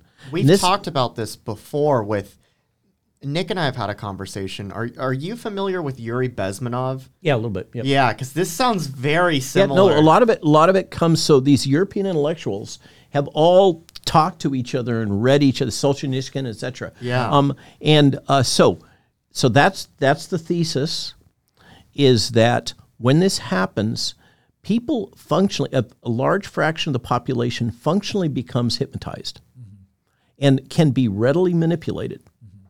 Uh, and in fact, that has happened. Okay, and we've seen it.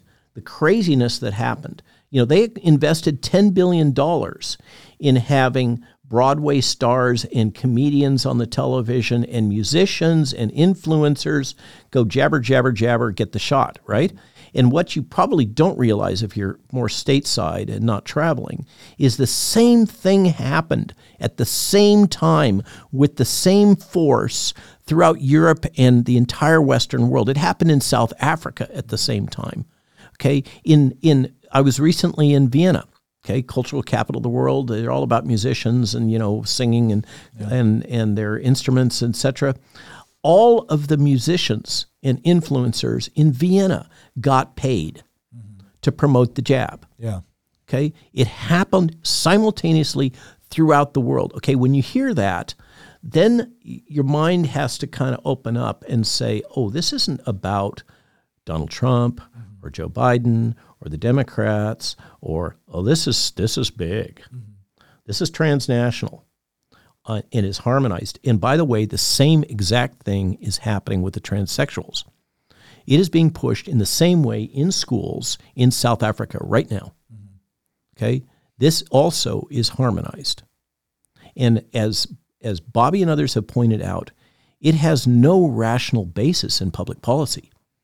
There is no public policy, valid public policy agenda that is advanced by mutilating children.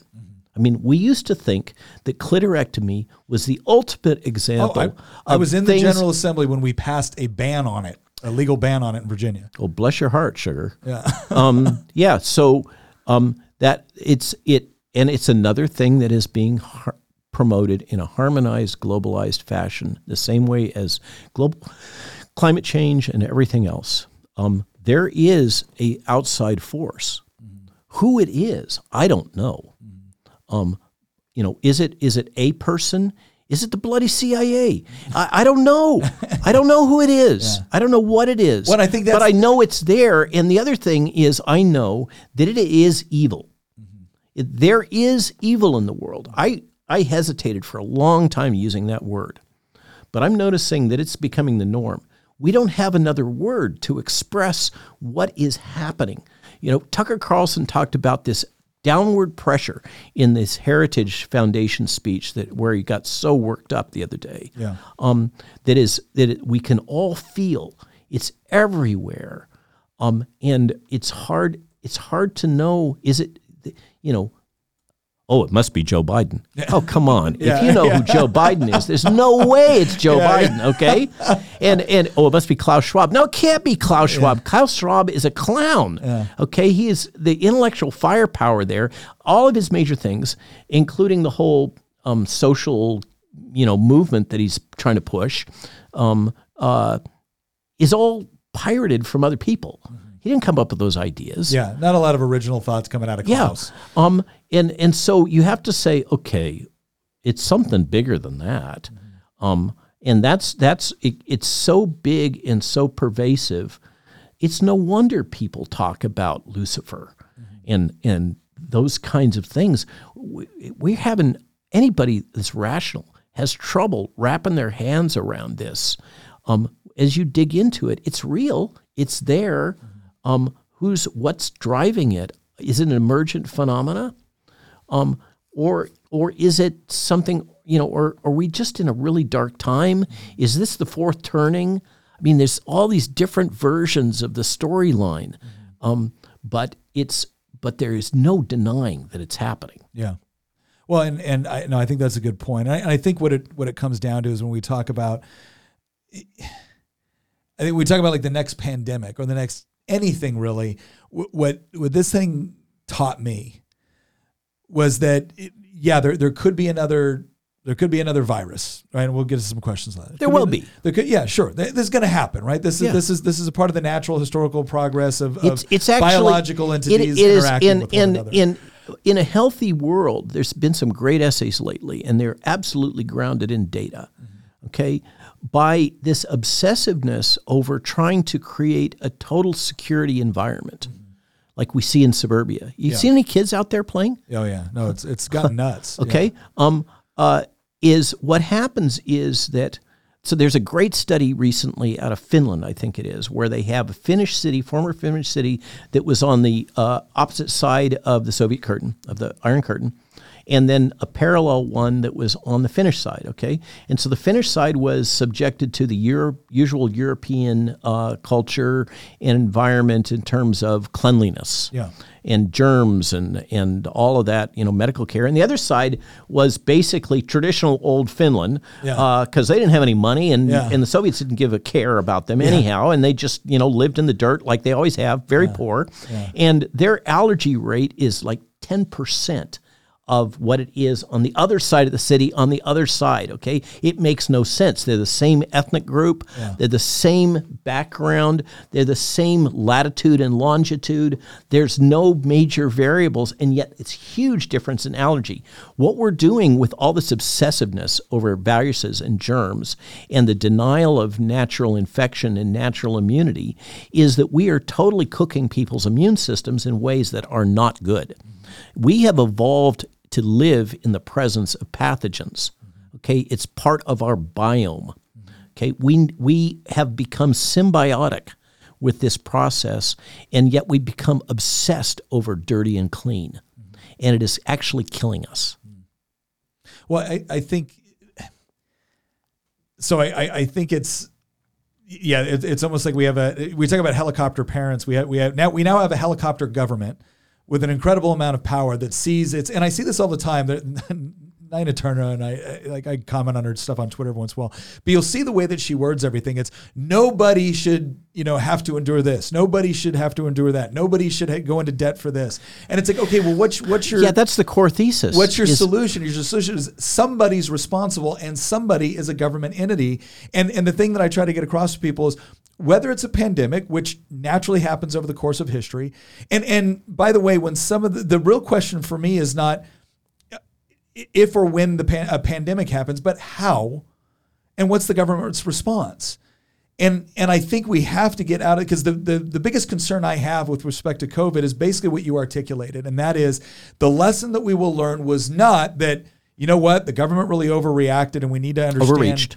overreached, um, and, and really what we need to respect is to have a little bit of humility with respect to you know you, you can't have one grandiose government plan that you can impose on, on billions of people across the globe.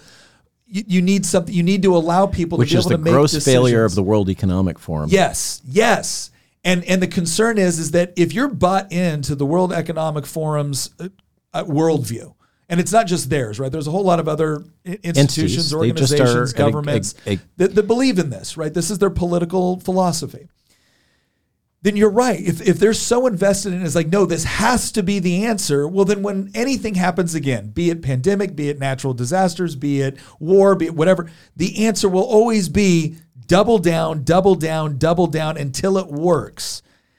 And and I feel like what we've seen historically is whenever governments take to that, I mean, how many Maoist style cultural revolutions or, or great leap forwards do you need to understand that this doesn't work because individuals are trying to make their plans at the same time that governments and bureaucracies and everything else are trying to make plans I for saw, a, gr- I everybody. saw a great meme about this. Uh, when the wall came down in Berlin, yeah. um, which which side did people run to? Yeah, exactly. exactly. I just saw that. I think we posted it actually. I did. I posted it on my Facebook this morning. Well, here, let me get to some of these questions because our audience has been very patient. They've had they've had a lot on here. So, and these kind of so I think we've kind of gone through all the stuff we wanted to talk about, so we can kind of take these Okay. questions and some of those. So we had one question from Laura Stone. And, and she said that I've heard uh, in, in 2025, the CDC reports that there are nine viruses that have pandemic potential over the next two to three years. Do we think that that's something that you know is, is going to potentially um, affect us within let's say the next five years that we have another sort of pandemic on the same level that we saw with COVID? Uh, that's highly improbable. Okay. A lot of this planning is so. I'm going to say something that not many people know, and um, a lot of it is wrapped around the thesis that 1918 could happen again. Spanish flu could happen again. Okay. Um, the lives lost from COVID as a percentage of the population was far greater than 1918, and it was largely driven by bad public policy, in my opinion. Okay, most of those lives could have been saved if we didn't suppress early treatment, as one example. The thesis, the boogeyman here, is the Spanish flu. Oh my God. Um, okay, let's re examine that. Number one, the Spanish flu was not just influenza. I mean, that's one of the things they say in the boogie, boogie, boogie. Influenza could get you. And we have to have all this infrastructure and new billions spent on new flu vaccines. Okay. Um, the people that flu kills are basically the, the um, fragile. Um, and actually, CDC played a trick with flu for years, akin to the trick that they played with COVID. They defined any respiratory pneumonia contributing to death as influenza. Okay? But in fact, there's a bunch of different viruses that go into this RSV and a lot of Yeah, other things. yeah. Okay, so they that's that's for instance how they pumped up the COVID numbers and suddenly the influenza numbers crashed. Is it was a question of how they defined cases. Okay, so what actually happened in 1918? It was actually a combined viral and bacterial infection. They didn't have um, antibiotics then, but they had a really cool new drug, a breakthrough new drug that had just recently come onto the market and was a super duper thing for fever. And they didn't really know how to dose it, but they knew that if you gave it, it would quench fever. And this influenza was causing fever, and fever was causing people to die. This is the thinking, okay? I love going back in old medical texts. Yeah. That you want to talk about tre- teaching humility. Yeah. Okay. Go read about how they treated tuberculosis on you know the 20s and 30s and 40s. It, it's will open your mind. And they said all the same elegant words and arguments with all the same academic fervor, and it's all stuff. Yeah, Manure. Yeah. Um, uh, so So so, what happened was they had this new miracle drug. They really didn't know what the thresholds were for toxicity, and it could be used to treat fever. And fever was assumed to be what was killing people. And so, if it didn't bring the fever down, you had to give more drug. Okay, and this was done rampantly because this was a cheap drug. The drug was called aspirin. Okay, and they basically killed people wholesale by overdosing with aspirin. And that was a major driver in 1918 was medical mismanagement. Okay? Now we come to the present. A strong case can be made that a lot of this excess mortality was due to the bad decisions about ventilation and use of certain highly toxic drugs like remdesivir. Just like a lot of the deaths from AIDS, quote unquote, early on, was due to overdosing with AZT, okay, which was highly toxic in a similar way. Okay. And what is the commonality between those two, by the way? Do we have any bureaucrats that span both of those and had similar behaviors? Well, yes, we do. It's documented in Bobby Kennedy's book, The Real Anthony Fauci. Um, Fauci drove both of those, and the parallels between You're, you're talking about with the AIDS response and the and the. COVID response was was amazingly similar. So I we I think that what we really have is a textbook example of government overreach. Um, Nigel Farage, who's become a little bit of a mentor, and I'm very grateful for that, um, uh, makes the case that um, the the one thing that we can all agree on was the gross over gov- governmental overreach associated with the lockdowns.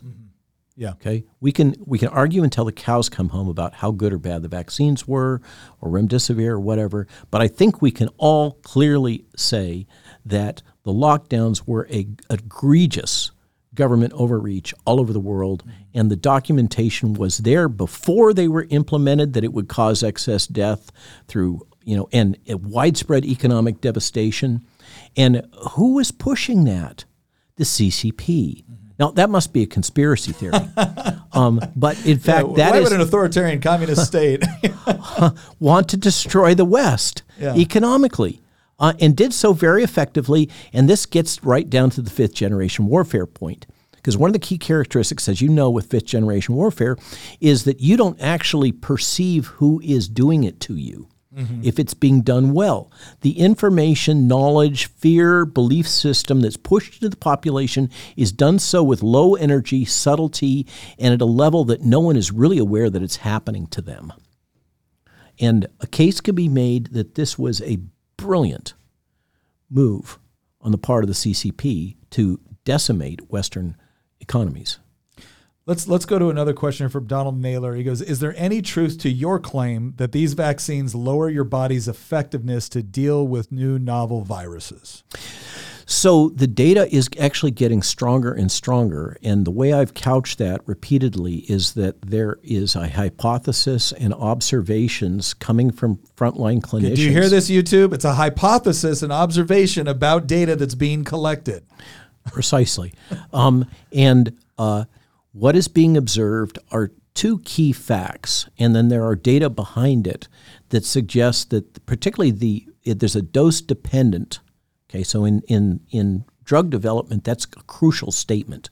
When you see that if you dose it at X and then you dose another time at X and then another time at X, and each time you get the same adverse event or it gets worse, then there's probably a relationship between the dosing of the agent and the phenomena that you're observing. Gotcha. Okay.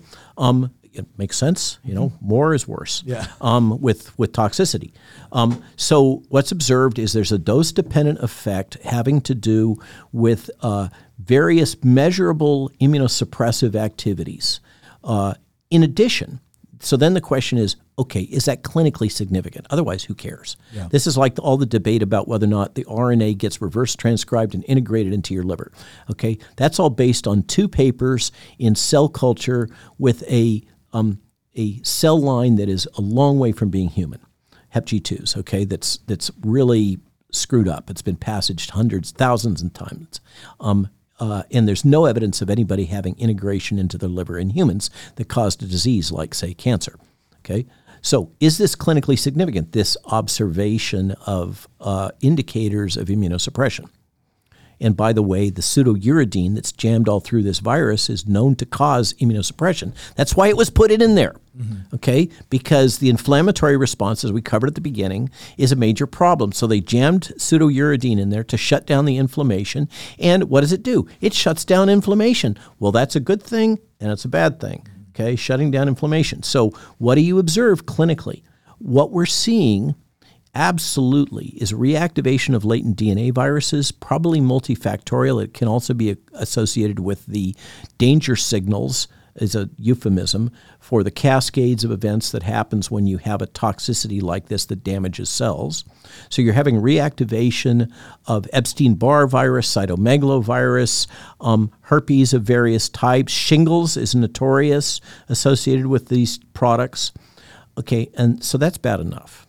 Reactivation of you know a lot of the a lot of what was couched as long COVID like symptoms post vaccination or the post vaccination symptoms was actually reactivation of Epstein Barr virus.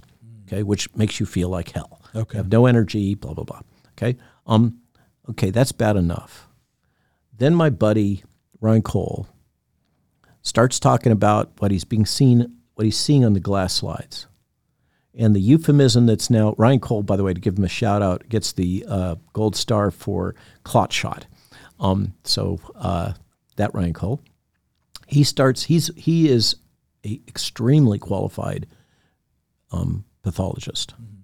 Runs a private consulting practice, one of the biggest. Used to have one of the private consulting uh, uh, pathology practices in the United States. Ex Mayo Clinic Yeah. um, and a buddy. So we start seeing these odd cancers that are coming up in in people that had previously been determined to be in uh, regression, to be cancer free, um, or they, these cancers were popping up. You can tell cancer happens in certain demographics based on your age and other conditions. And suddenly they're popping up in younger people and they're more aggressive and they have the, the term mitotic index. That means when you look at a glass slide, how many of those cells are dividing? Okay, and an unusually large number of those cancer cells are dividing. Okay, that's a high mitotic index. So he's seeing these things. He starts reporting about it. Of course, he gets hammered for doing so. So- so and then and then me- you have oncologists and cancer surgeons popping up all over the world saying, you know what, we're seeing this too. Okay, why does that matter? Because cancer happens in all of us all the time, and it's suppressed by particularly our cellular immune response, our adaptive immune system. Okay, and for some reason, post jab, there seems to be a enhanced risk of these incredibly aggressive cancers that are popping up. So you're you're not saying causation correlation. You're saying that There's an thing- observation. Things are happening. There's an observation. Gosh, wouldn't it be interesting to study this more to determine if there is causation? Yeah, that's that's the normal response. And by the way, that's what pathologists have historically always done. They've been the quality control function for hospitals. And oh, by the way, autopsies have been discouraged in COVID. When you say post jab, do you mean like one, two booster? So once again, it seems to be dose dependent. Okay. So the people that, so this is why Ryan always says if you've had one jab, don't have two. If you've had two, don't have three. If you've had three, don't have four. Okay. The data, there's just data revealed under FOIA from Great Britain. Um, again, the majority of people who have died with COVID have been vaccinated. We can arm wrestle over what that means and the confounding variables. And then we have to go to data sets like Ed Dowd's because all of the public data has been tweaked. Okay. So It's when, when you say that all of it's been tweaked, what what do what do you mean by that? Like how do we CDC is so they, for instance, they've actively manipulated the data capture. This is one of the reasons why VAERS is such a hot mess. Um, and uh, what the kind of thing they've done, and I talked about this on Rogan, and this is one of the things I was attacked for, but it's since been validated, is there are perverse incentives in place Yeah. Oh, yeah. our financial incentives to diagnose somebody as dead with cancer. I mean, dead with COVID. Yeah. As as and and ca- and declare that that was a COVID caused death, when it could have been that they acquired COVID when they were already in the hospital for a gunshot wound. Yeah. Or whatever. Okay, and they died of their gunshot wound. Well, and, and again, you- you're you're using the extreme example to illustrate the point. point. And, and the point was is that as I'm entering medical codes on this particular individual who comes in, who might come in because they were hit by a car, plus they have COVID. Well, if the main thing is the car, the the car accident, I don't get any additional federal support for that. I don't get any additional federal money for that. If they have COVID, I do. And and by the way, how do we determine that they have COVID? A PCR test. Mm. Oh, well, that's easily manipulated. All you got to do is turn up the cycle number. That's why the cycle number issue is such a hot topic in the conspiracy theorist world. Yeah. Is because basically, if you turn up the crank on the number of cycles, you can get a positive result with PCR for pretty much anything you want. Okay. And the way that you prevent that is you do rigorous testing and development and validation of your assay conditions using, you know, a clinical pathologist and well established norms so that you have reduced false positives and false negatives. But the incentive is to But they don't do that. Yeah, the incentive They is to never have the had to do that. Yeah, absolutely. The financial incentives are huge. Well, and can I? I want to say something real quick because this is another people where people come in and be like, "How dare you malign our medical community?" Okay, let me go ahead and draw a scenario for you. You're a hospital. You got to deal with a lot of stuff. By the way, you're one of the only industries in the United States that, based off of federal and state regulations, has to provide your services regardless of someone's ability to pay. So you're already stressed out with respect to trying to be able to, you know, to get funds in order to operate, and then you have a pandemic, which obviously adds a great deal of stress, regardless of even if you're in a high concentration area. And by the way, you're now owned by Yeah. major um, uh, financial transnationals. Well, but but uh, let, let's. I'll- I'm even going to throw that out just for a second, not because it's not relevant, but because the example that I'm trying to draw for people is that you are in that hospital.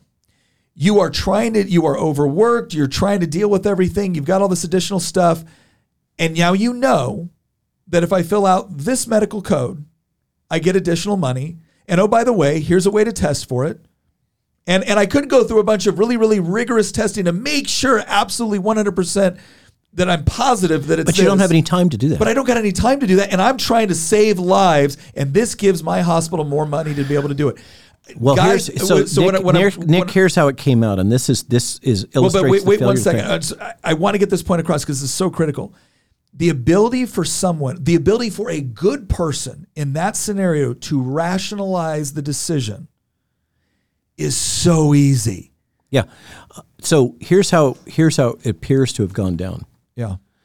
The Fed said, um, "You are all going to be overwhelmed because we have this highly lethal, highly infectious virus that's going to sweep the country. We're going to have mass death." Yeah. Okay, so your hospitals, all your hospitals are going to be overwhelmed, and you're going to be excess capacity.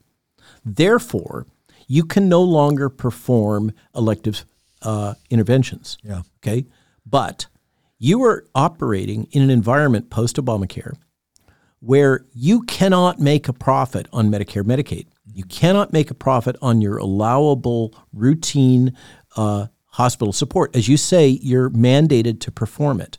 And so there's a kind of a wink, wink, nod, nod with the government. You're allowed to do and charge what you will, what the what the what the uh, community will bear for elective procedures. Okay. Now, Mr. Government comes in and they say, okay, guys, no more elective procedures because they're going to facilitate spread of this highly lethal pathogen. And by the way, you're going to be overwhelmed, which, by the way, didn't happen. Okay. But you're going to be overwhelmed and you're going to need all your beds. And so, no more elective procedures. Sorry.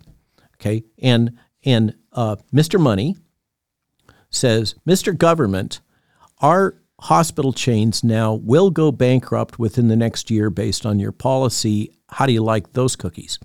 Okay. And Mr. Government says, Oh, what can we do about that? Oh, I know. We're going to subsidize you for anything that happens. If you admit somebody that's PCR positive, you get a nickel. If you put a vent, uh, put a tube down their throat and start blowing their lungs out, you get a nickel. If you administer, and it's not a nickel, it's a few thousand bucks. Okay, you administer remdesivir, we give a nickel. Oh, and by the way, um, thank you, Gilead, for that political dom- uh, donation. Um, and uh, it, and if they die, you get a you get a payment. You have a you have an incentive for them to die. This is what my buddy uh, nurse uh, Erin Malone is actually her last name, uh, that was wearing Google glasses in New York City when she was volunteering as a ICU nurse, that captured that fact that they were basically scooping people off the street and killing them. Um, that's why they were doing it. Um, it's because they got paid to do it. I mean, in the I can tell you that in this modern hospital environment, um, this is all driven by um, um, MBAs and MPHs. Okay, it's all about the numbers. Okay, it's all about are they going to hit their next milestone uh, with Wall Street, um, and it has very little to do with. I wish it was the case that we have a bunch of hospital administrators that are sitting around um, just racking their brains out about how they can better serve their community. But it ain't the way it is anymore. Well, and, and what's amazing is a lot of people hear that and say, yes, and that's why we need government controlled universal health care. And it's like, oh my gosh. Don't now, you get it? Now you're going to create even worse incentives. It's how we got here. Because now you're not a customer even. You're not, I mean, at, Yeah. at no point, we've already created conditions within hospitals where when you walk in, you're a burden, not a customer. Yeah, you're a cost. Uh, Yeah. Well, okay. Let's go to another. Let's go to another question here. And these two are kind of similar from Rodney and Tina. Um, and, and this has to do with the whole purpose of uh, mRNA. Um, you know, for vaccines and whatnot. Like, what? What? we talked about this a little bit, but just kind of a summary of what is the point of doing it this way. Okay, and I want to say because this bridges into something else that's been a hot topic yet uh, lately, and Jill, actually, my wife, was the one that broke this story about the agricultural use of uh, mRNA technology, Yeah. which is something that is We're really hearing more of this burning lately. through the ag community, and it is absolutely being deployed by Merck on the equivalent of emergency use basis um, within FDA on swine. Okay, Merck has a technology; they will come into your uh, swine herd, you know, in a factory farm for pigs in Iowa or wherever, you know, with the great big ponds and all the stuff that goes with that. And we're not talking about like here in the hills like they used to do, where everybody would have a few pigs, Yeah. um, and they would smoke them. This is a major driver Huge economically. feedlots. Yeah. yeah, yeah. Okay, that's that's modern uh, swine manu- management. And what happens is if they get an emergent virus in that environment, it'll rip through that swine herd.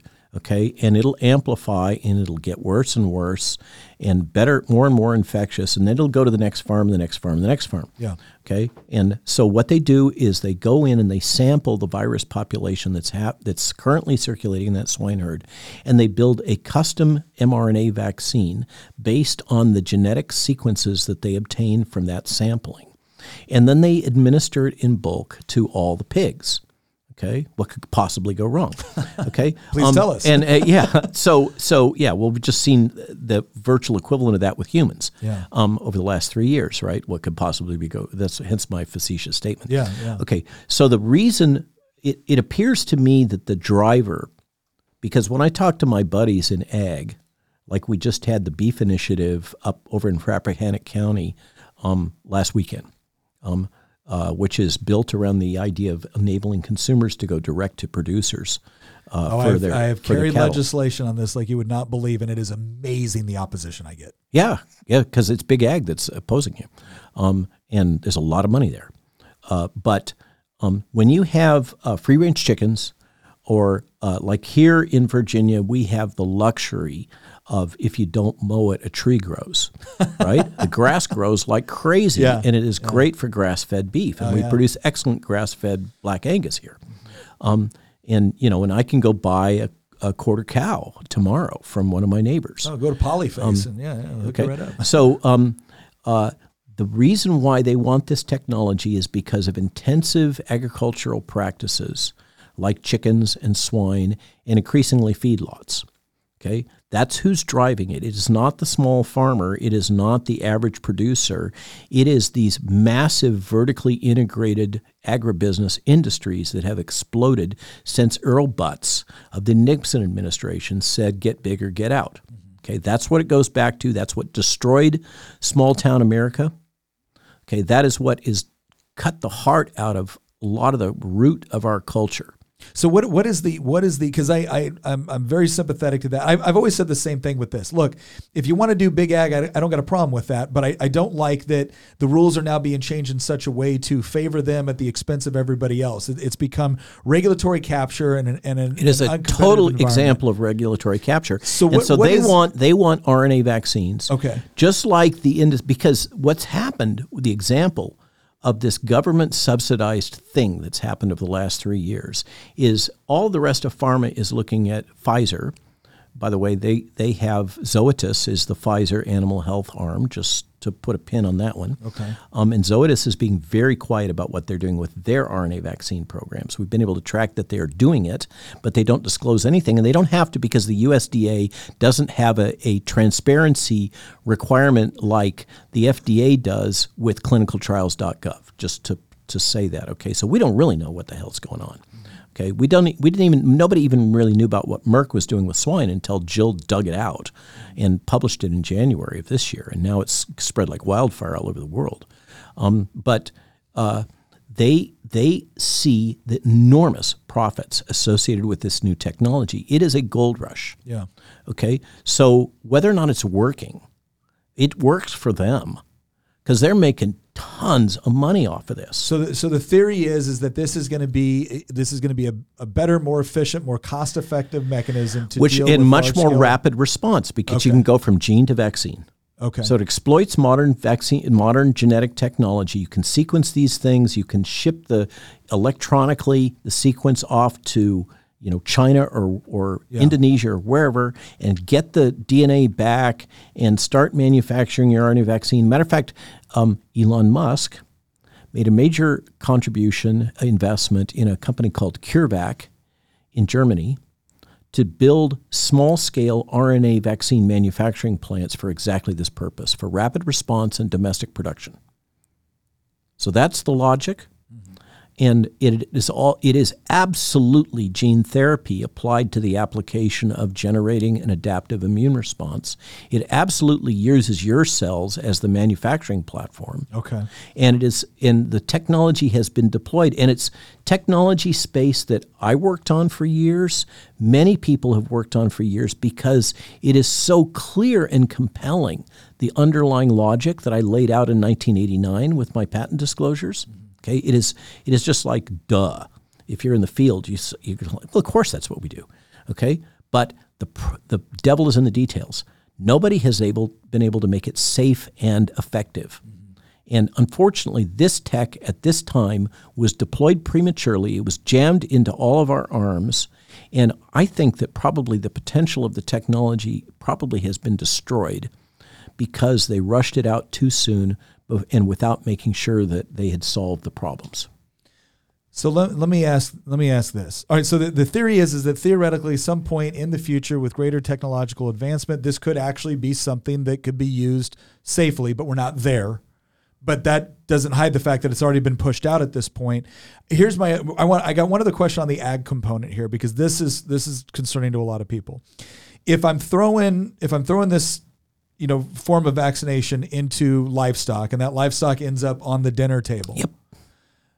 What what are the potential side effects is- or Good. what you so know, I get this question all the time. Yeah. First off, as a producer, yeah. Okay, so if you're the farmer, you should be. Prob- most farmers that I know care about their animals. Otherwise, they wouldn't do it. It's too hard of a way to live. Oh yeah.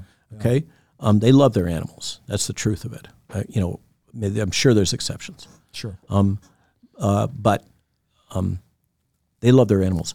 And as a producer, one of the things that is being revealed, it was revealed by the young man from Pfizer uh, that got caught uh, in that honey trap with Project Veritas. we don't need to go any further on that. Yeah, okay. yeah. Um, but uh, yeah, ESG in action. Um, but what he revealed, and it was in the third of the drops from Project Veritas, is that the dysmenorrhea, the alterations in menstruation in women, that he, he acknowledged that those are real, that Pfizer acknowledges that they're real, and Pfizer's leading hypothesis for what was driving it was that the jabs were causing damage to the pituitary um, adrenal gonadal axis. Hypothalamic pituitary adrenal gonadal axis. That's big medical words to say damage to the endocrine system acting centrally. Okay?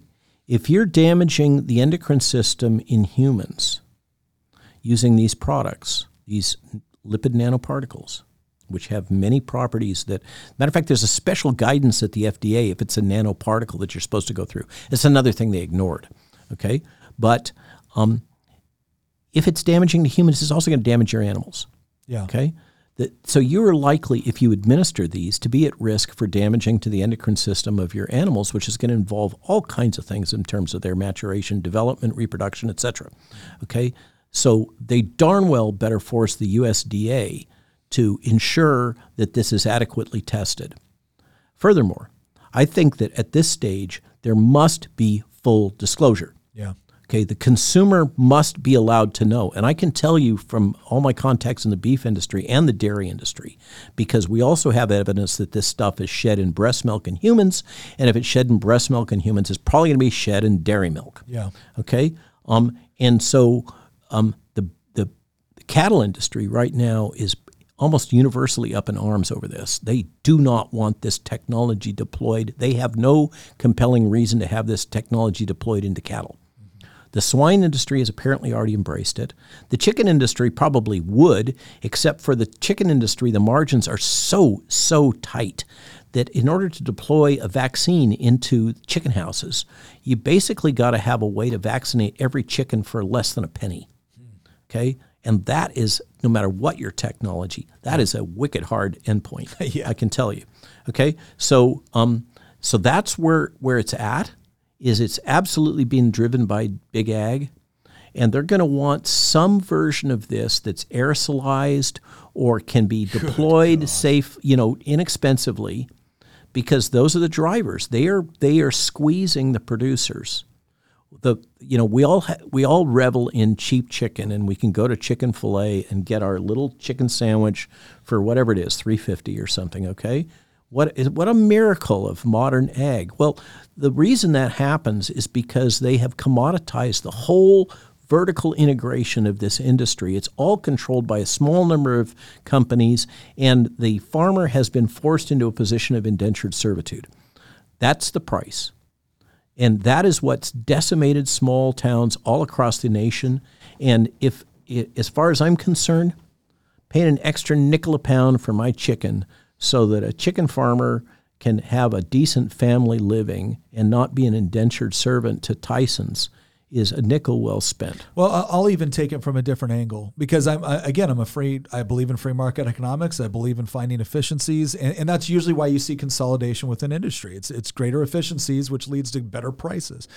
The problem that I don't think we fully recognized at this point is the the processing component within our food supply. I think is I think it would be hard to argue that it's not contributing to a host of other health problems. Absolutely. That don't centralization directly, of that processing uh, yeah. process and the keeping of animals at high concentration absolutely breeds infectious disease. You couldn't imagine a better way to do it. Yeah, no, Joel Salatin talks about this, and yep. I think it articul- he articulates it beautifully. And, and what I and here's the problem because Joe Rogan asked Joel Salatin this question with respect to you know can you can you really feed a city of seven million people conducting agriculture the way you are and he was and Joel's an honest guy he's like no it would cost more than what you're currently doing and and it would be significant not impossible but significant and one of the things that, that Joel was trying to explain, and I think that, that you're articulating here as well, is that there, there's another cost associated with this. Right now, the cost people associate with the food they buy is how much do I spend at the grocery store? Now, look, I don't, as Adam Smith said, right? I don't buy my bread from the baker because I care about the baker's standard of living. I buy my bread from the baker because he's got bread and I want it, right? But there's there's mutual collaboration there to both of our benefits when we engage in that exchange.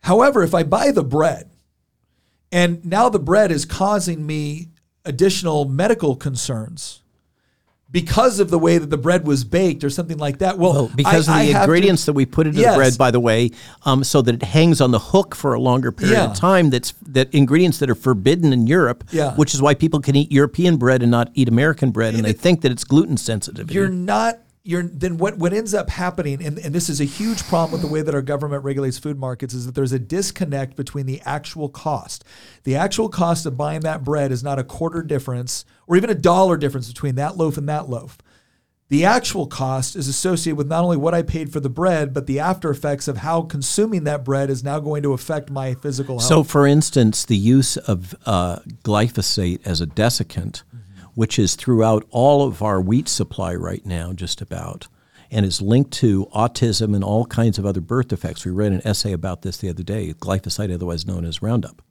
Okay, Bobby Kennedy made a great uh, uh, um, case the other day that what these people are doing is they are they are extracting value, they are stealing value from uh, the common person, from the population at large.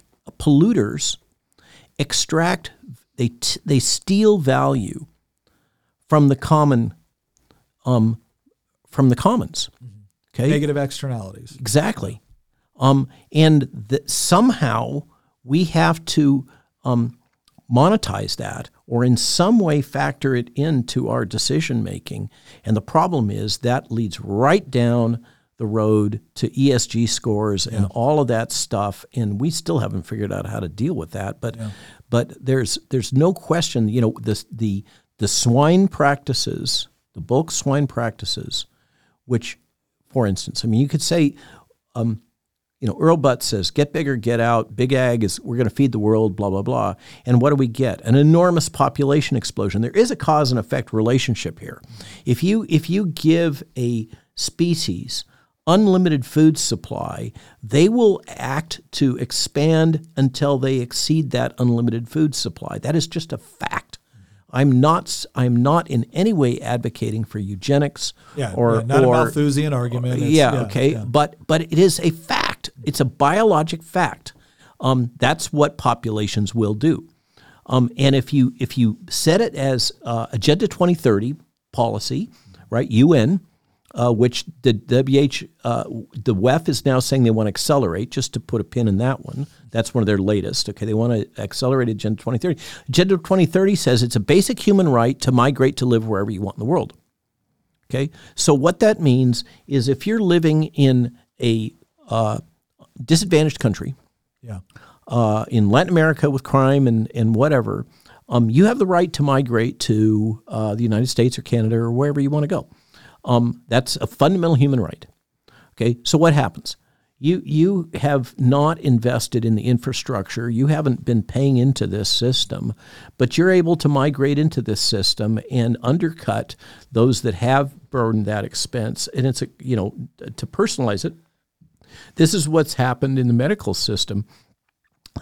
The number of domestically trained physicians in the United States is smaller and smaller because if you're a doc graduated in a in a subsidized environment in India so you basically have little or no medical debt then you come here you do a residency and you get board certified then you're competing with the docs that are carrying a million dollar in debt okay why go into medicine in that environment okay you're what's happened clearly is the gutting of the middle class under these policies. This is the reason why the open border policy is so destructive is not because, you know, all of these slang things about rapists or whatever, okay? It's because you are flooding the market in North America with inexpensive labor that has not had to support the investments of infrastructure that we've all made in order to live in the way that we do. Well, I I think it's I think it's interesting too. Like I, I make the because I, I don't I don't have a problem with immigration per se. What I what I do have a problem with, and I, I use Milton Friedman on this,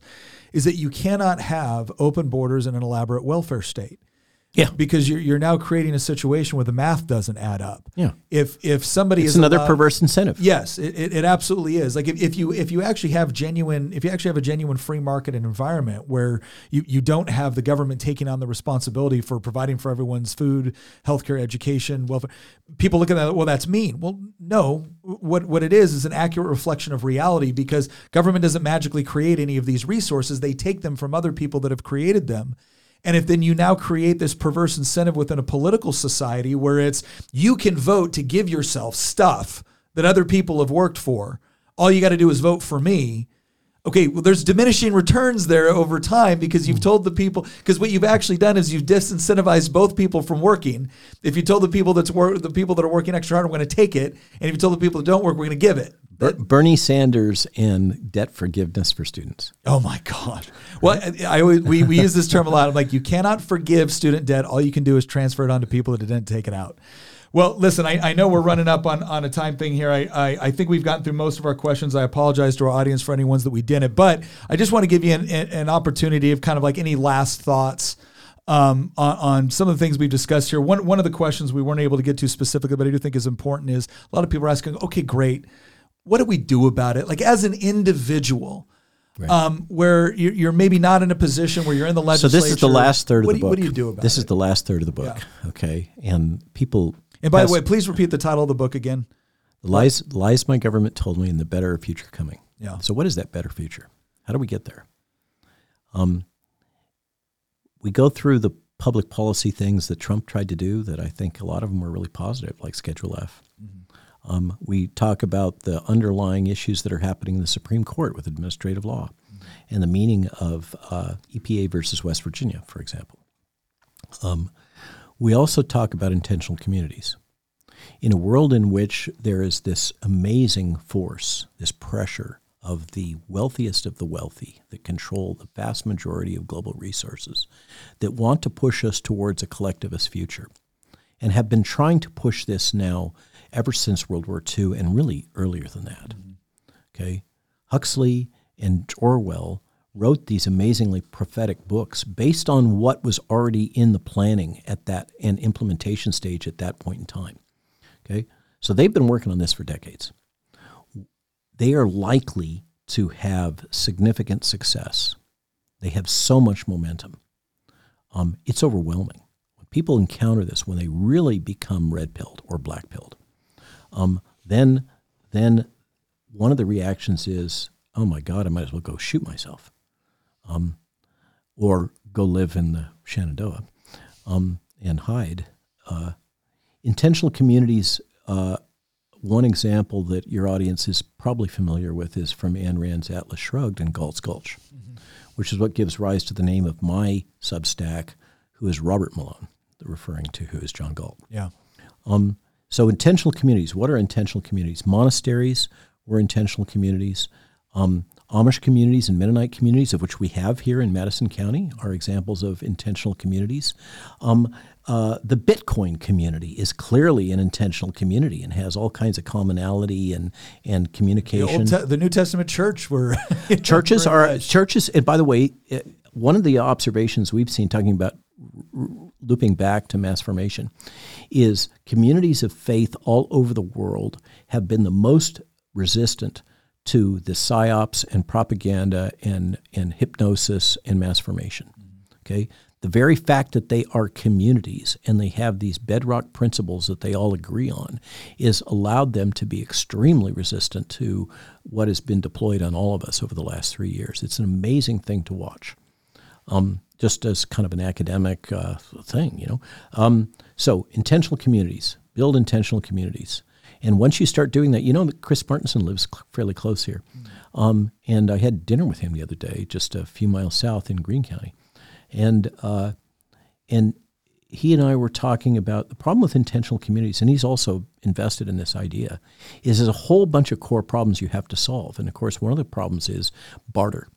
Yeah. Barter is limited. You can only do it within a certain range, a certain number of people, and then you have to have some token that you can exchange.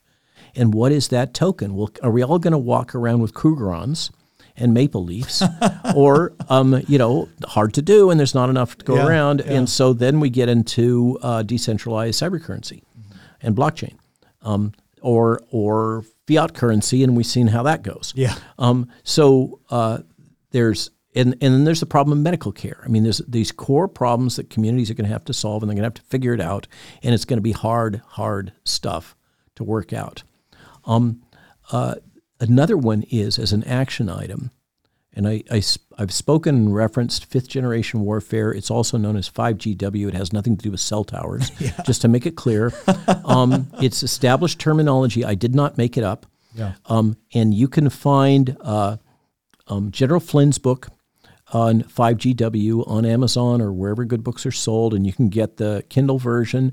There's also a great academic one on 5GW that has been around for about a decade, so it's a little outdated, but really this stuff hasn't changed that much. What is evolving is how it's being deployed on social media and the various nuances with bots and trolls, etc., the strategies that are being deployed, but the core ideas are the same. If you take the time to learn that, just like if you learn how modern advertising works, yeah. right? The medium is the message. If you learn modern advertising, it becomes a lot harder to sell you a burger or a vaccine or sex or whatever the thing is. Yeah. Once you can see through what they're doing to your mind, once you can see what the New York Times and the Washington Post and NPR do to you on a daily basis, then you become a lot more resistant to it. You can see through it and you can approach the world like I do after dealing with the intelligence community for decades, which is everything has to be triangulated. You don't trust any information. You're constantly seeking fragments of information and comparing different sources, etc. This is the new Chinese menu decentralized world of, of um, modern media, of decentralized media like the podcast, right? Um, so as you learn 5GW technology, you be able to see through it and you become more resistant to it. You're less likely to be manipulated, frankly, to be a sheep. Um, the next level is that 5GW tech and that approach to the battlefield, because that's what we are in, is a modern battlefield. It's a battlescape for your mind. It's to control your mind, okay, and everything you think and believe and feel.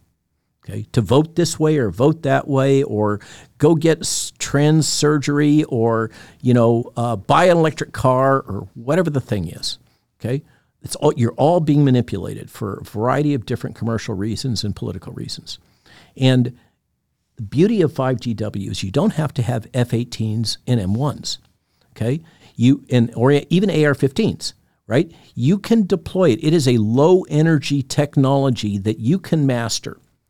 And if you start to master it and deploy it and understand it and see through it and understand what's being done to you and communicate that to your colleagues, communicate that to the poor soul in line who's still wearing a face nozzle, okay? Help them to see gently with empathy. Okay, this is where Christianity and that logic comes in. Okay, you can you can be nefarious, scheming, um, Bond villain deploying this stuff, or you can do it as a Christian. You can do it with an open heart, um, with good intent, and avoiding the sins of information warfare, which are so easy to fall into. The, the logic that they've done it to me, and so I'm going to do it to them. Okay? And if you do that, you become them. Okay? You will become them if you do that. It's just you will, you will, you go right there. You can't not do it. You have to impose your own moral standards on those transactions, but we're a lot more than they are. There's a lot more of us than them. And if if we can start to do this, if we can wake up, remember the estimates that it was less than five percent of the U.S. population were responsible for the American Revolution. Mm-hmm. Okay, you can choose to be a victim if you've been vaccine damaged or you've been a victim, if you've been victimized by the psyops, as all of us have, you can choose to be a victim, or you can choose to be a warrior. It's your choice. You can choose to live in a society in which you're being told what to do, and many people want that. Many people want to be told what to do. They just do. And some of us want to live free. And if you happen to be one of those, which is a minority, you know, it's maybe only 20%, maybe 10% that really want to live in free as free people. It's it's wicked hard to be free. Um, you got to take responsibility for everything you do. If your kid gets sick and you chose not to give them the jab, you're going to live with that guilt for the rest of your life. Okay? But if you choose to give them the jab and they get sick from the jab, you're going to live with that too. That's the nature of being free is you take personal responsibility for your actions.